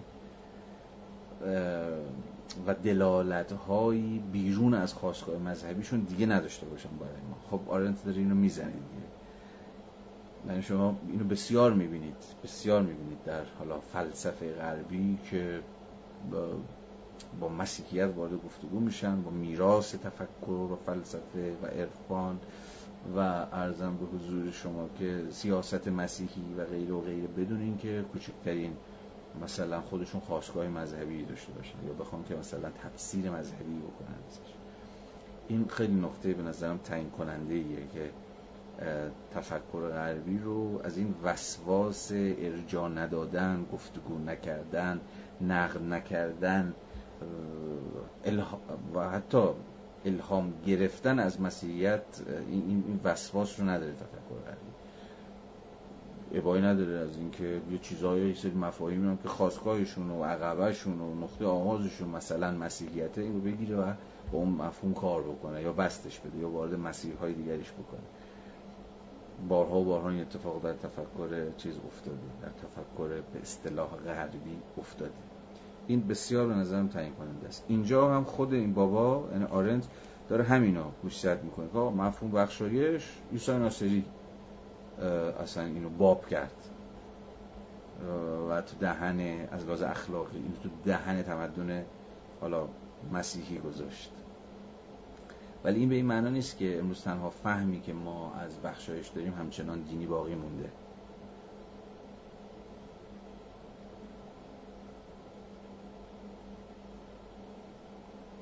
و همین اینجا داره میگه میگه خیلی از این مفاهیم چون تصور می‌شد که ادعا میشه صرفا دینی هستن نادیده گرفته شدن. تازه این داره رجبه اونور میگه که من گفتم حالا به رغم این ماجرا رو شما زیاد می‌تونید از متفکرین مدرن ببینید. مثلا چه دریدا انبوهی از کارهاش چون اخیرا یه ذره دارم با دریدا کلنجار میرم انبوهی از مفاهیمش از درون تاریخ مسیحیت داره.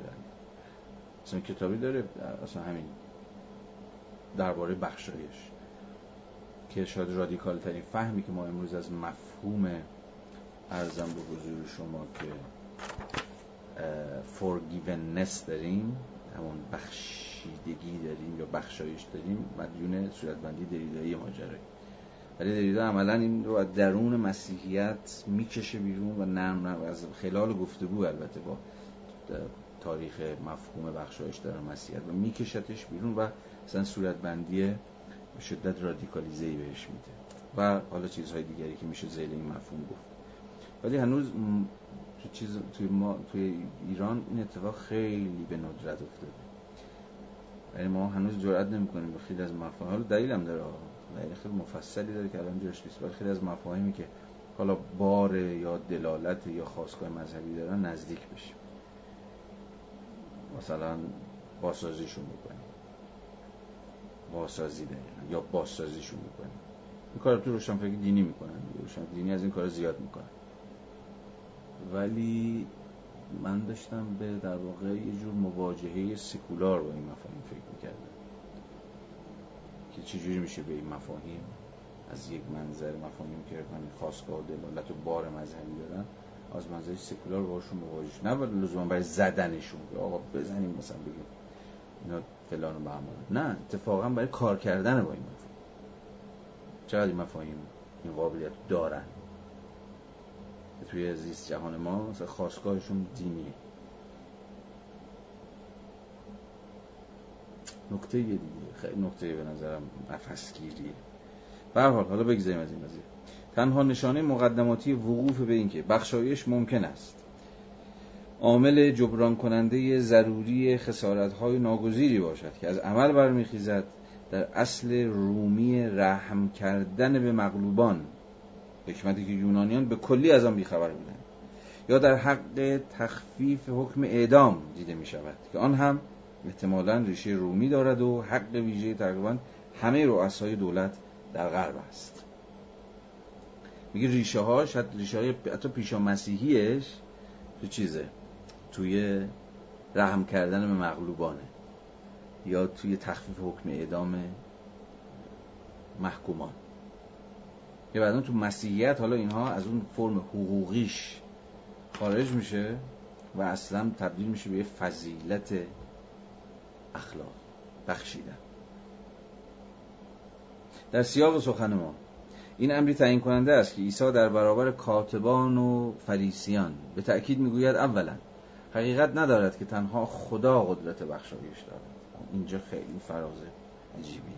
از گوش بدید اولا حقیقت ندارد که تنها خدا قدرت بخشایش دارد.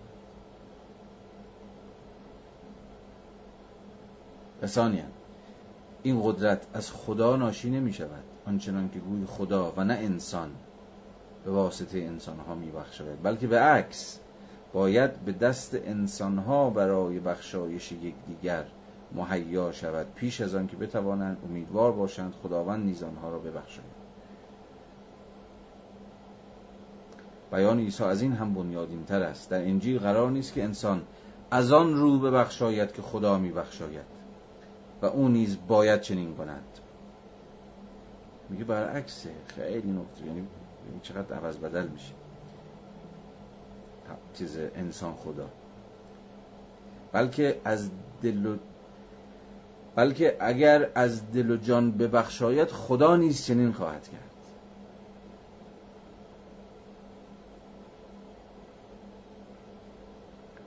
خیلی اینجا به نظر من یه پیچ جذابیه که البته تو مسیحیت این حرفا صدق می‌کنه. من خیلی مطمئن نیستم که در اسلام اگر بیاریم چه اتفاق براش میفته این رو باید بذاریم برای بعد. چون من تسلطی به بحثایی که ناظر و اسلام هست ندارم. ولی اینجا داره آرنز میگه که عیسی یه چرخش خیلی جدی ایجاد می‌کنه در مسئله بخشایش. اگر تو ببخشی خدا نیز چنین خواهد کرد.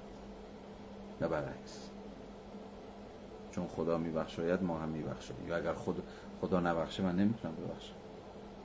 می‌تونید حدس بزنید پیامدش چی میشه دیگه. مثلا فرض کنید که شما چیزی که خود خداوند اینو نمیبخشه. یا اونو نمیبخشه. این دیگه توبه نداره. یا این دیگه حالا گفتم توبه توبه و بخشایش هم خودش دوگانه جالبیه. و چون خدا نمیبخشه پس من هم حالا در مقام پدر من در مقام مادر من در مقام حاکم من در مقام امام منم نمی‌تونم ببخشم. آرنت میگه برعکسه. حرف عیسی دست کم برعکس بود. اگر تو از دل و جان ببخشایی خدا نیز به تبعیت از تو چنین خواهد کرد و او را خواهد بخش برای همین مفهوم مثلا خود مفهوم شفاعت هم که اینقدر تو مسیحیت مهمه حالا توی اسلام و تشیع هم اهمیت داره ولی شفاعتی که در واقع ناظر بر چیه؟ که یک واسطه حالا مثلا اینجا عیسی مسیح می‌تونه خداوند رو مجاب بکنه متقاعد بکنه که شما رو ببخشه یا شما رو در زمره نجات یافتگان قرار بده دلیل این پافشاری بر وظیفه بخشودن آشکارا این است که آنها نمی‌دانند چه می‌کنند دیگه بازم حواستون باشه داره از کنشی حرف می‌زنه بر وفق همون حرفی که تا الان راجع به کنش زده بود. که کنش دقیقا به اعتبار هم بازگشت ناپذیریش و هم پیش ناپذیریش و از اون مهمتر. اینی که ما به یک معنای سوژه کنش های خودمون لزوما همیشه همه جا نیستیم. یادتونه؟ مفصل بحث کرده. شما ممکنه کنش رو آغاز بکنید.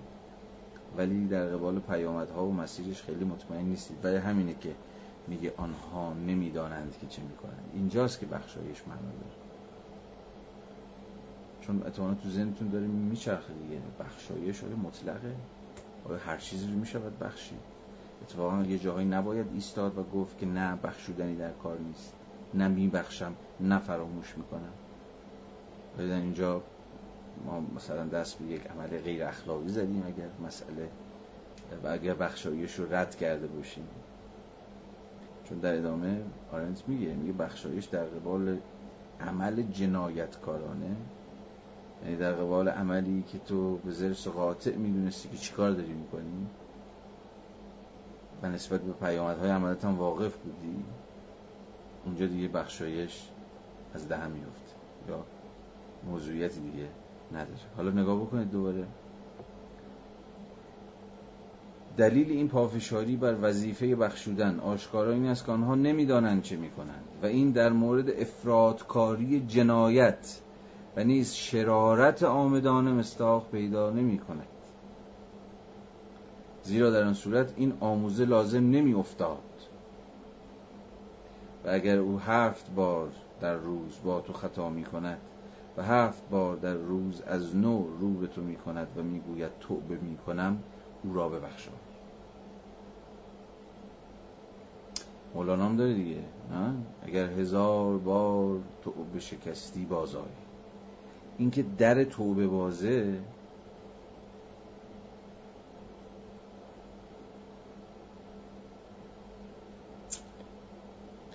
از یه طرف مایه امیدواریه دیگه. یعنی خب هنوز فرصت هست. هنوز فرصت هست. هنوز می‌تونم انگار چیزی رو جبران بکنم. اما چی می‌شود اگر این هزار بار توبه شکستنه و خطا کردنه؟ نه ناشی از یه جور قصور. نه ناشی از یه جور ناآگاهی در قبال آنچه که انجام می‌دهم بلکه عملا مستاقی باشه بر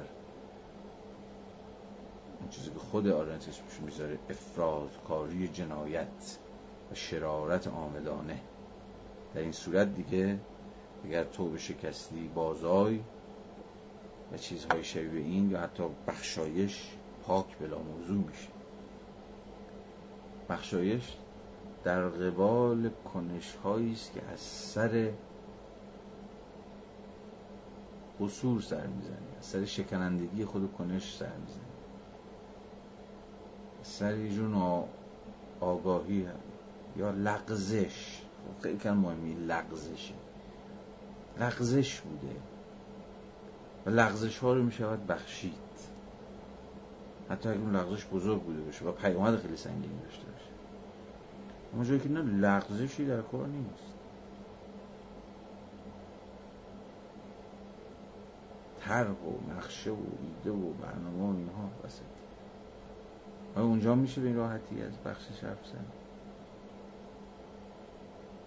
البته دریدا اگر اینجا بود به شما گفت که اتفاقا اینجاست که باید از بخشایش حرف زن چون میگه؟ بخشایش همواره بخشودن امر بخشش ناپذیره. در این معنی جور اخلاق ناممکنه. وگرنه چیزی که بشود بخشیدش که حالا غلطی کرده دیگه. حالا نفهمیده. اینکه فیل شما نکردید که. عموما ما کامن سنس ما اینه که لغزش مغزش و کار کوچولو رو حالا شما ببخشید.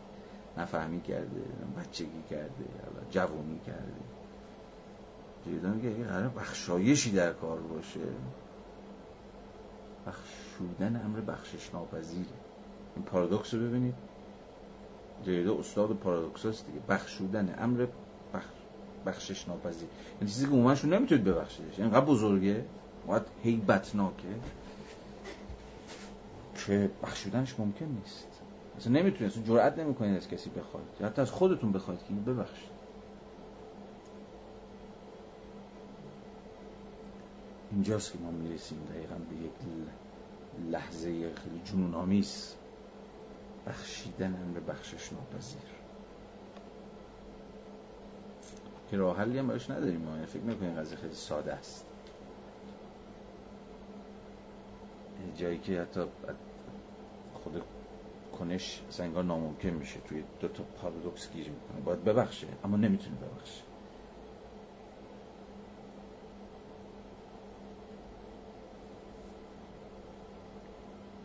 ادامه بدیم. ببینیم خود این بابا چی میگه. جنایت و شرارت آمدانه اموری نادرند. حتی شاید نادرتر از اعمال نیک. به گفته عیسی خداوند در روز داوری به آنها توجه خواهد کرد. روزی که به هیچ روی نقشی در زندگی آدمی در این جهان ندارد و مشخصه آن نبخشایش بلکه جزای عادلانه است. روز داوری. میگه روز داوری روز جزاست. کسی قرار بخشیده بشه. شما باید یعنی جزا دیگه یعنی داوری جزا مجازات. مال اون موقع است. اما خطا یا لغزش رویدادی روزمره است. خودش هم میگه. اما خطا یا لغزش رویدادی روزمره است که درست در ذات استقرار مداوم روابط تازه‌ای در میان شبکه تو در تو از روابط به دست عمل است. و برای آنکه زندگی بتواند با رها ساختن پیوسته انسان ها از آنچه ندانسته انجام داده هم همچنان جریان داشته باشد باید بخشوده و فراموش شود. به نظرم اینجا آرنت تفسیری بسیار حد اقلی و تنک مایه از بخشایش به دست میده. که روزمره تر و دم دستی تر از اونه که اصلا ارزش فکر کردن به نظرم داشته چون کاریست که همه ما در زندگی روزمره بارها انجام میدیم. از خطاها و لغزش های همدیگه میگذریم چون نمی... همین از سر ندانست اما یه موضوع یه موضوع دلیدایی نیاز داریم. دلیدا ما رو با التحاب ها و تنش های لحظه بخشیدن طرف می‌کنه. شما با کنشی سر کار دارید که اونقدر ندونسته و باری به هر جهت و حالا نفهمیدم و فلان اینها. صورت نگرفت. برای که پیامدهاش و اثراتش و زخمهاش. نتیجه این بوده که طرف می‌دونسته داره این کار می‌کنه. می‌دونسته داره زخم می‌زنه.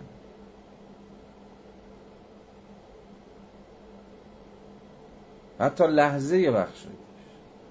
تو بحث حقوقی داریم که اگر شما مثلا این طلب بخشایش زمانی باشه که شما دیگه گیر افتادی و اگر ببریمش تو فاز حقوقی گیرت انداختن و حالا پرونده دار شدی و فلان. ان اونجا بیای بگی ببخشید بگو غلط نکن. چون موقع که در قدرت بودی و فلان بودی اون موقع اگر میگو طلب بخشش اون موقع بخشش معنادار بود. الان که گیر افتادی فکر می‌کنی که می‌خوام بزن دهنت سرویس کنن و وقت مجازات اون موقع اون طلب بخشش اونجا دیگه بیمناست یا در واقع دیگه اون چیز حقوقی رو حتی نداره. اون اهمیت حقوقی رو پیدا نخواهد ولی مثلا قبل از چیز دیگه میگم قبل از کشف جرم. قبل از اینکه شما جرمت کشف بشه بیای اعتراف بکنی بگی آقا مثلا من فلان از لحاظ حقوقی چیزش دلالتش فرق می‌کنه. تو زمانی که گیر افتادی مثلا جلو دادگاه می‌خوام حکمتم بدم بگی آقا منو ببخشید. میگه دیگه گوزیدی از این خبرها نیست. بنابراین خود اینم مهمه. لحظه طلب بخشش. یا از اون طرف میبخشم ها بخشودن ها. بحثه بود در این سال اخیر در ایران هم مطرح شده بود. بعد از که در واقع همیشه مطرح بوده. ماجرای دهی شست ماجرای کشتارها ماجرای 67 و غیره و غیره و یه دیگه مثلا از این حرف زدن که آقا باید ببخشیم و اینا. و از اون طرف نمیبخشم نفراموش بخشی بخشودن هم مهمه. شما وقتی در یه موضوع فرودستی هنوز داری کتک می‌خوری از طرف که بخشیدن یعنی چی؟ بخشیدن یعنی چی در چنین وضعیتی؟ یه برده چیزی حالا مناسبات قدرتش دارم میگم. یه برده مثلا اربابش رو ببخشه خیلی بی‌معناست چون ارباب هنوز داره اربابی می‌کنه هنوز شلاقه دستش داره دهن برده رو سرویس می‌کنه مثلا برده دل خودش بگه تو را میبخشم. بخشودن برده در لحظه که مناسبات ارباب بردگی رو فرو پاشونده حالا خودش قدرتی پیدا کرده. اونجاست که می‌تونه از این سخن بگه که تو را میبخشم یا نمیبخشم. از موضع ضعف از موضع فرودستی از موضع ستم دیدگی که شما پیشا پیش نمی‌تونی تازه را در بخشش هم نکرده. بگی آقا شما رو میبخشیم. چی رو میبخشیم؟ حالا این خیلی بحث مفصله. بدش کنیم آخ چقدر بحث مفصله. بحث نامفصل نداریم.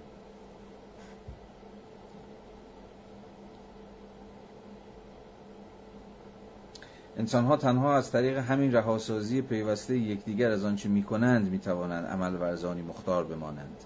تنها با میل مدام به اینکه تغییر عقیده بدهند و از نو آغاز کنند. می توانند با قدرتی و عظمت قدرت آغاز کردن چیزی تازه طرف وسوق و اعتماد قرار گیرند. بنابراین بذارید اینجا حواسمون به این نکته باشه و دوباره به این نکته اشاره بکنیم که آرنت ما رو درست سر موضوع می‌بره سر موضوع تعیین کننده بخشایش به اهمیت طلب بخشیدن و بخشوده شدن برای آغاز کردن دوباره. اما در این حال صورتبندی که از بخشیدن به دست میده آنچنان صورتبندی روزمره فرومایه هر دم تکرار شونده است که توش هیچ اتفاق مهمی قرار نیست بیفته. یعنی بخشودن اما امر بخشش پذیری که هر انسانی رو شما ازش انتظار دارید که چنین مدت بخشندگی رو داشته باشه. چون که گفتم باید به اون لحظه های پر التهاب بخشیدن فکر کرد. لحظه هایی که بخشودن ناممکن به نظر می‌رسه. ولی در این حال عمیقا خواسته میشه. از این حیث بخشایش درست نقطه مقابل انتقام است که به صورت عکس عمل نسبت به خطای اولی عمل می کند و از رهگذر آن هر کس نه تنها پیامدهای بدکاری اول را پایان نمی بخشد بلکه اجازه می دهد سلسله عکس عمل که در هر عمل در هر عملی هست بیمانه و رادع راه خود را ادامه دهد و از این طریق اسیر این روند میماند. یعنی که انتقام ادامه میده پیامدهای عمل رو. تو کشتی من می‌کشم تو دروغ گفتی مثلا من دروغ تو حالم گرفتی من حالت می‌گیرم و الاخر میگه این در واقع یه جور توقف ناپذیری عمله. مثلا فرض کنید جایی که پای خشونت در میون باشه خشونتی که خشونت رو میزاید.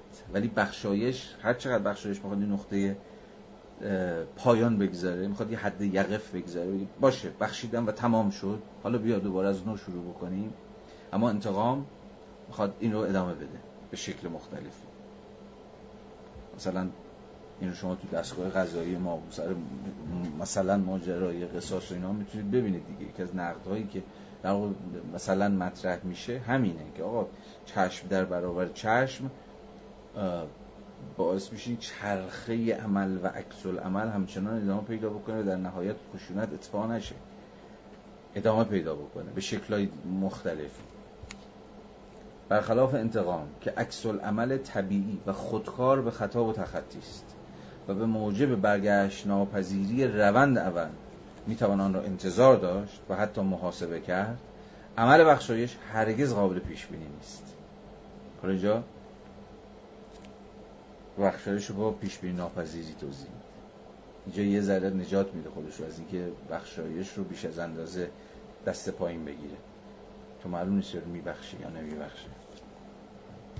و این تنها در صورتیه که پای یک خطای بزرگ در میون باشه.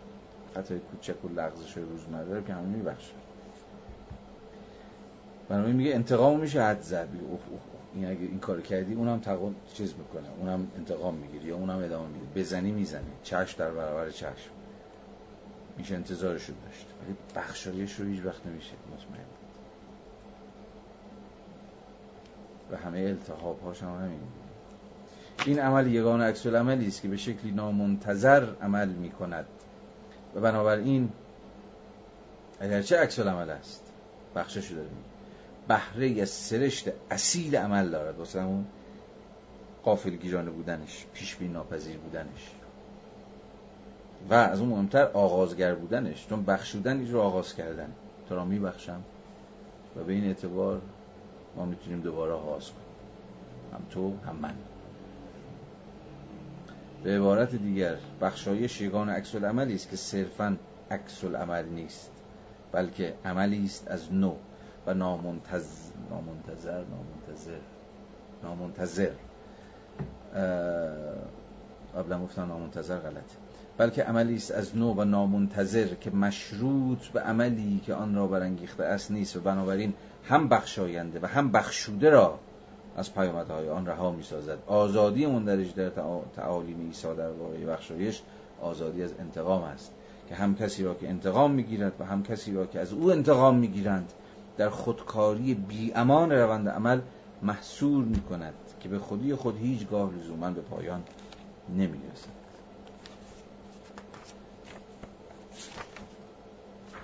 صفحه 355 چند فرازی هم از در واقع پیشبینی ناپذیری و قدرت عهد بستن بند 34 رو هم از ابتدا. برخلاف بخشایش که شاید به سبب زمینه دینیش و شاید به موجب پیوندش با عشق که ملازم با کشف آن بود همواره آن را در حیطه عمومی دور از واقع بینی دانسته اند قابل قبول ندیده اند قدرت تثبیتی را که در ذات قابلیت عهد بستن است در سراسر سنت ما می شناخته می توانیم منشه را به نظام حقوقی رومی چون عهد بستن قول دادن می‌تونه فرم برخلاف بخشایش که هیچ وقت تن به فرم حقوقی نمیده. گرچه می‌تونه به زبان حقوق هم ترجمه بشه. مثلا جایی که شما در مقام مثلا که اولیای دم مثلا به بگی آقا فلانی رو بخشیدم و علاوه حقوقی دست از سریا رو بردارم. ولی هنوز بنیادش در اخلاقه عهد بستن خیلی بیشتر از بخشایش می‌تونه به زبان حقوق ترجمه بشه. مثلا بشه قرارداد. مثلا بشه توافق یا چیزی شبیه برای همین آرنت میگه برخلاف بخشایش عهد بستن و قول دادن بیشتر به هیته عمومی تعلق داره. می توانیم منشأ آن را به نظام حقوقی رومی حرمت و تخطی ناپذیری توافقها و پیمانها برسانیم یا ممکن است ابراهیم را کاشف آن بدانیم مردی از اهالی اور که سرگذشتش به روایت کتاب مقدس سر تا به سر نشان دهنده چنان کشش پرشوری نسبت به عهد بستن است که گویی دیارش را تنها به این دلیل ترک می کند که قدرت عهد متقابل در برهوت جهان را بیازماید تا اینکه سرانجام خداوند خود میپذیرد که با او عهدی ببندد. به هر صورت تنوع چشمگیر نظریه های قرارداد از زمان رومی ها گواه این واقعیت است که قدرت عهد بستن قرنها در کانون تفکر سیاسی قرار داشته است. پیش بینی ناپذیری که عمل عهد بستن.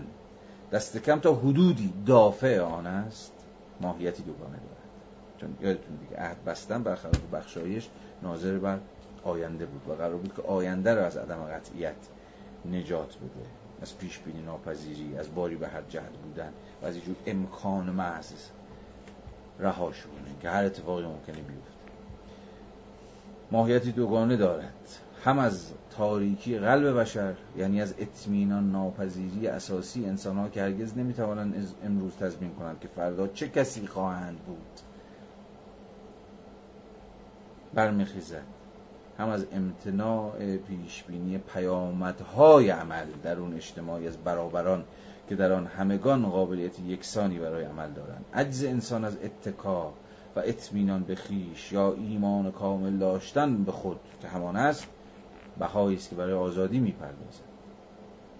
بهای عجب جمله تکان در بهای آزادی چی؟ عجز انسان از اتکا و اطمینان به خود. شما نمی‌تونید به خودتون مطمئن باشی اصلا آزادی انسان بچه شما اینه که من نمی‌دونم فردا کجا خواهم بود. من نمی‌تونم به خودم مطمئن باشم. اما این بلا فاصله چنان که دیدیم می‌تونه کابوسناک باشه. که شما خودت هم ندونی که کجا خواهی بود. اینکه خودت در آینده هر کجا ببینی.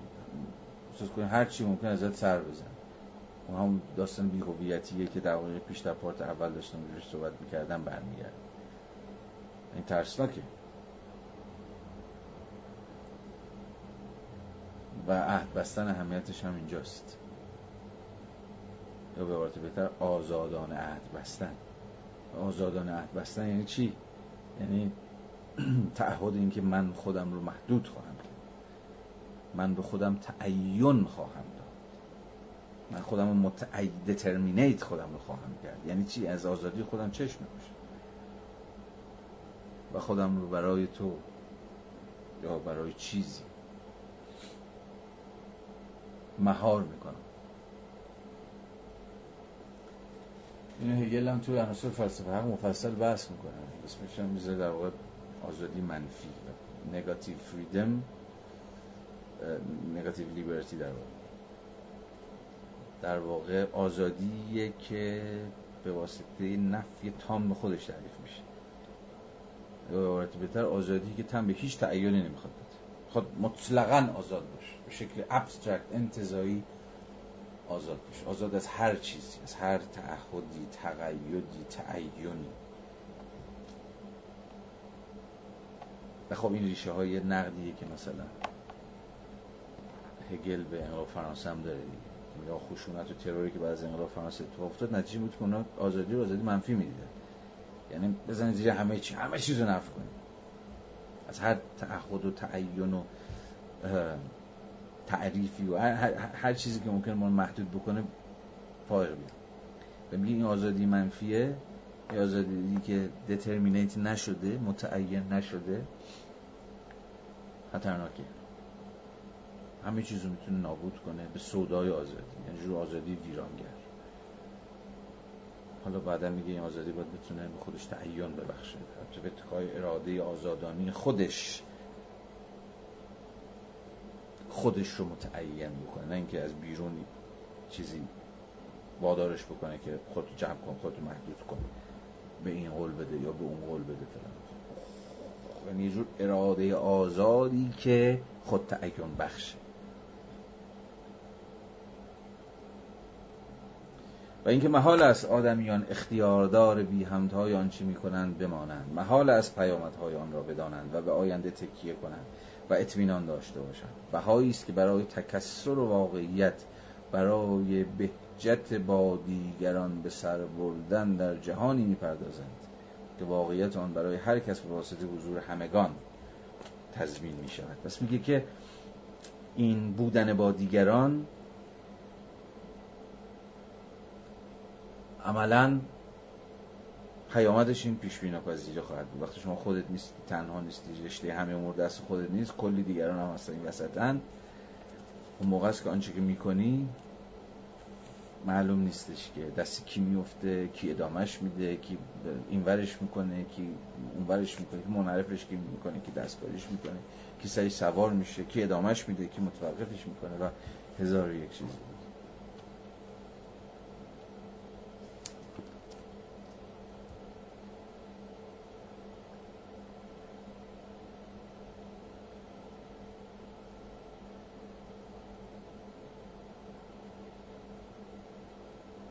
خب از بدید که این فراز آخر رو هم بخونیم و دیگه تمامش بکنیم. لطفا تشریف بیارید صفحه 359 خط آخر.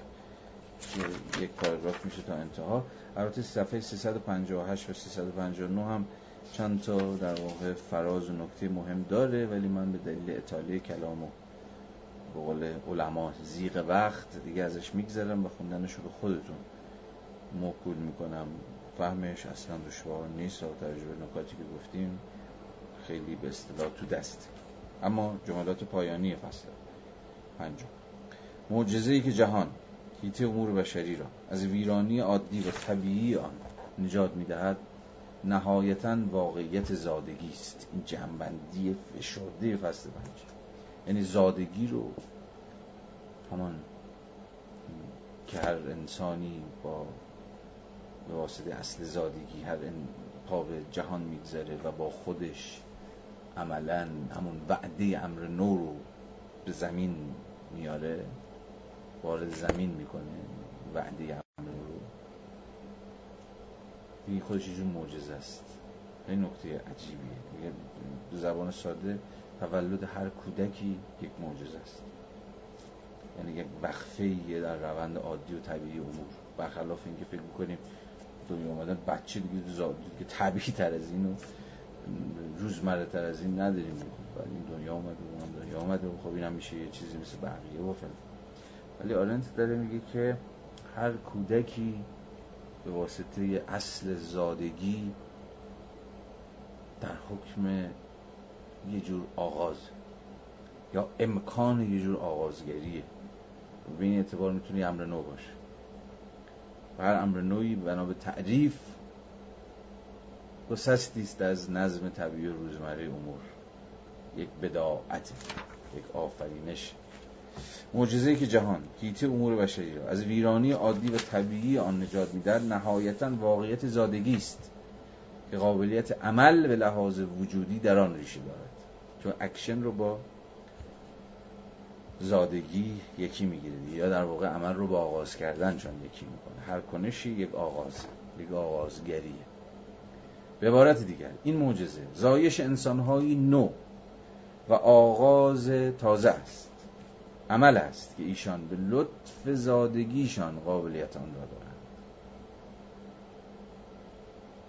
تنها تجربه تمام این قابلیت است که می‌تواند اینجوری بذارید بخونم تنها تجربه تمام این قابلیت است که می‌تواند قابلیت زادگی قابلیت آغاز کردن قابلیت عمل ورزیدن که می‌تواند ایمان و امید را به امور بشری ارزان کند همان دو خصوصیت ذاتی و اساسی وجود بشری که یونانیان باستان به کلی از آن غافل بودند. راست میگه؟ یونانیان هم می‌دونستن ایمان چیه نمی‌دونستن امید چیه. نه امید داشتن نه ایمان داشتن. مفاهیمش آخر این دو تا مفهوم اصلا با مسیحیت با ادیان ابراهیمی زاده شد و شاید اوجش مسیحیت بود. چون ایمان و امید در یونان اساسا دلالت مهمی نداره. مفهوم بسیار حاشیه‌ای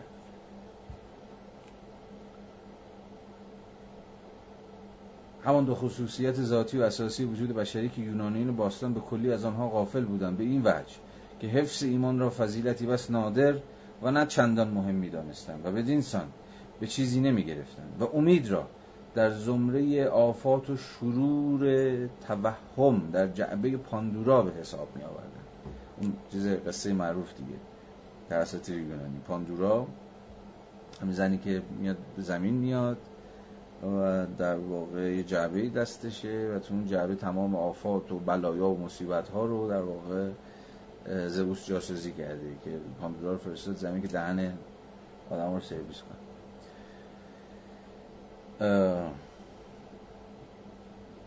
و در واقع پاندورا نباید در چیز رو باز می‌کرد در این جعبه رو باز می‌کرد. ولی خب ایشون تمرد می‌کنه در جعبه رو باز می‌کنه و همه مصیبت ها تمام بلایا وارد زمین میشه و وارد زندگی بشری. فقط یه دونه میمونه. اونم امید. خیلی داستان عجیبی. دست کم از دو حیث. یک اینکه امید جز بلایاست. از یونانی و دوم از چیزی که امید تو جعبه میمونه. و بیرون نمیاد.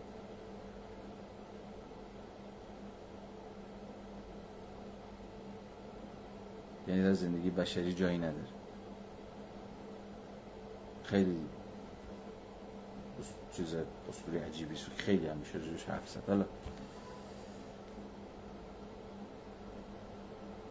یا جای دیگری که امید در چیز یونان هست در داستان در اون چیز پرومتوس در زنجیر آیسوخلوسه.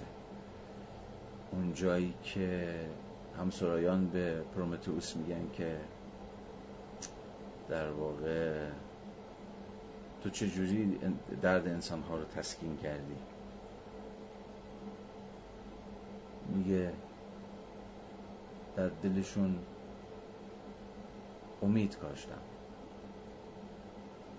اما ادامه میگه که این امید چیزی جز یه جور توهم فریبنده نبود. یعنی فقط چیزشون کردم که امید کاشتم که یعنی در واقع بتونن خودشون فریب بتونن خودشون گول بزنن. که مثلا چیزا بهتر خواهد شد و از این را بتونن تحمل کنن. یعنی امید توی یه جور میشه گفت که هستی شناسی یونانی یا توهمه. توهم در واقع هم توهم هم مرهمه. در واقع مرهم متوهمانه است یا مرهم فریبنده است. و یا جز بلایا و مصیبت هاست مثل استوری با در واقع مسیحیت که امید. و حتی قبل از اون در عهد عتیق. یعنی قبل از اون. در این بر در ادیان ابراهیمیه که امید یه کار کرده رادیکال پیدا می‌کنه. و اصلا معنادار میشه. یه خارط ناشی از تفاوت فهم این دوتا هستیش دوتا جهان از زمان. یونانی ها زمان رو اساسا دوری میفهمیدن.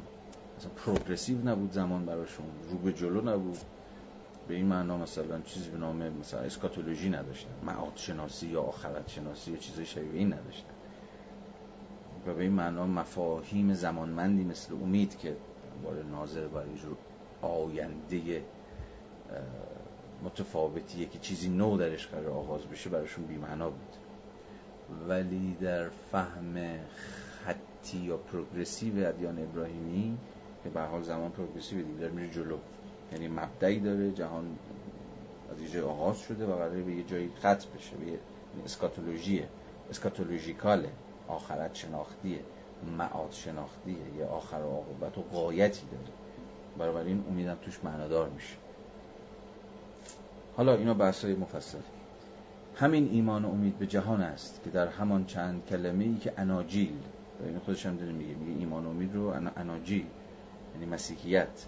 همون ادیان ابراهیمی برخلاف یونانیان که نمیشناختن باب کردن. همین ایمان و امید به جهان است که در همان چند کلمه ای که اناجیل بشارت خود را در قالب آنها اعلام کردن شاید به فاخرترین و موجزترین شکل بیان شده باشد.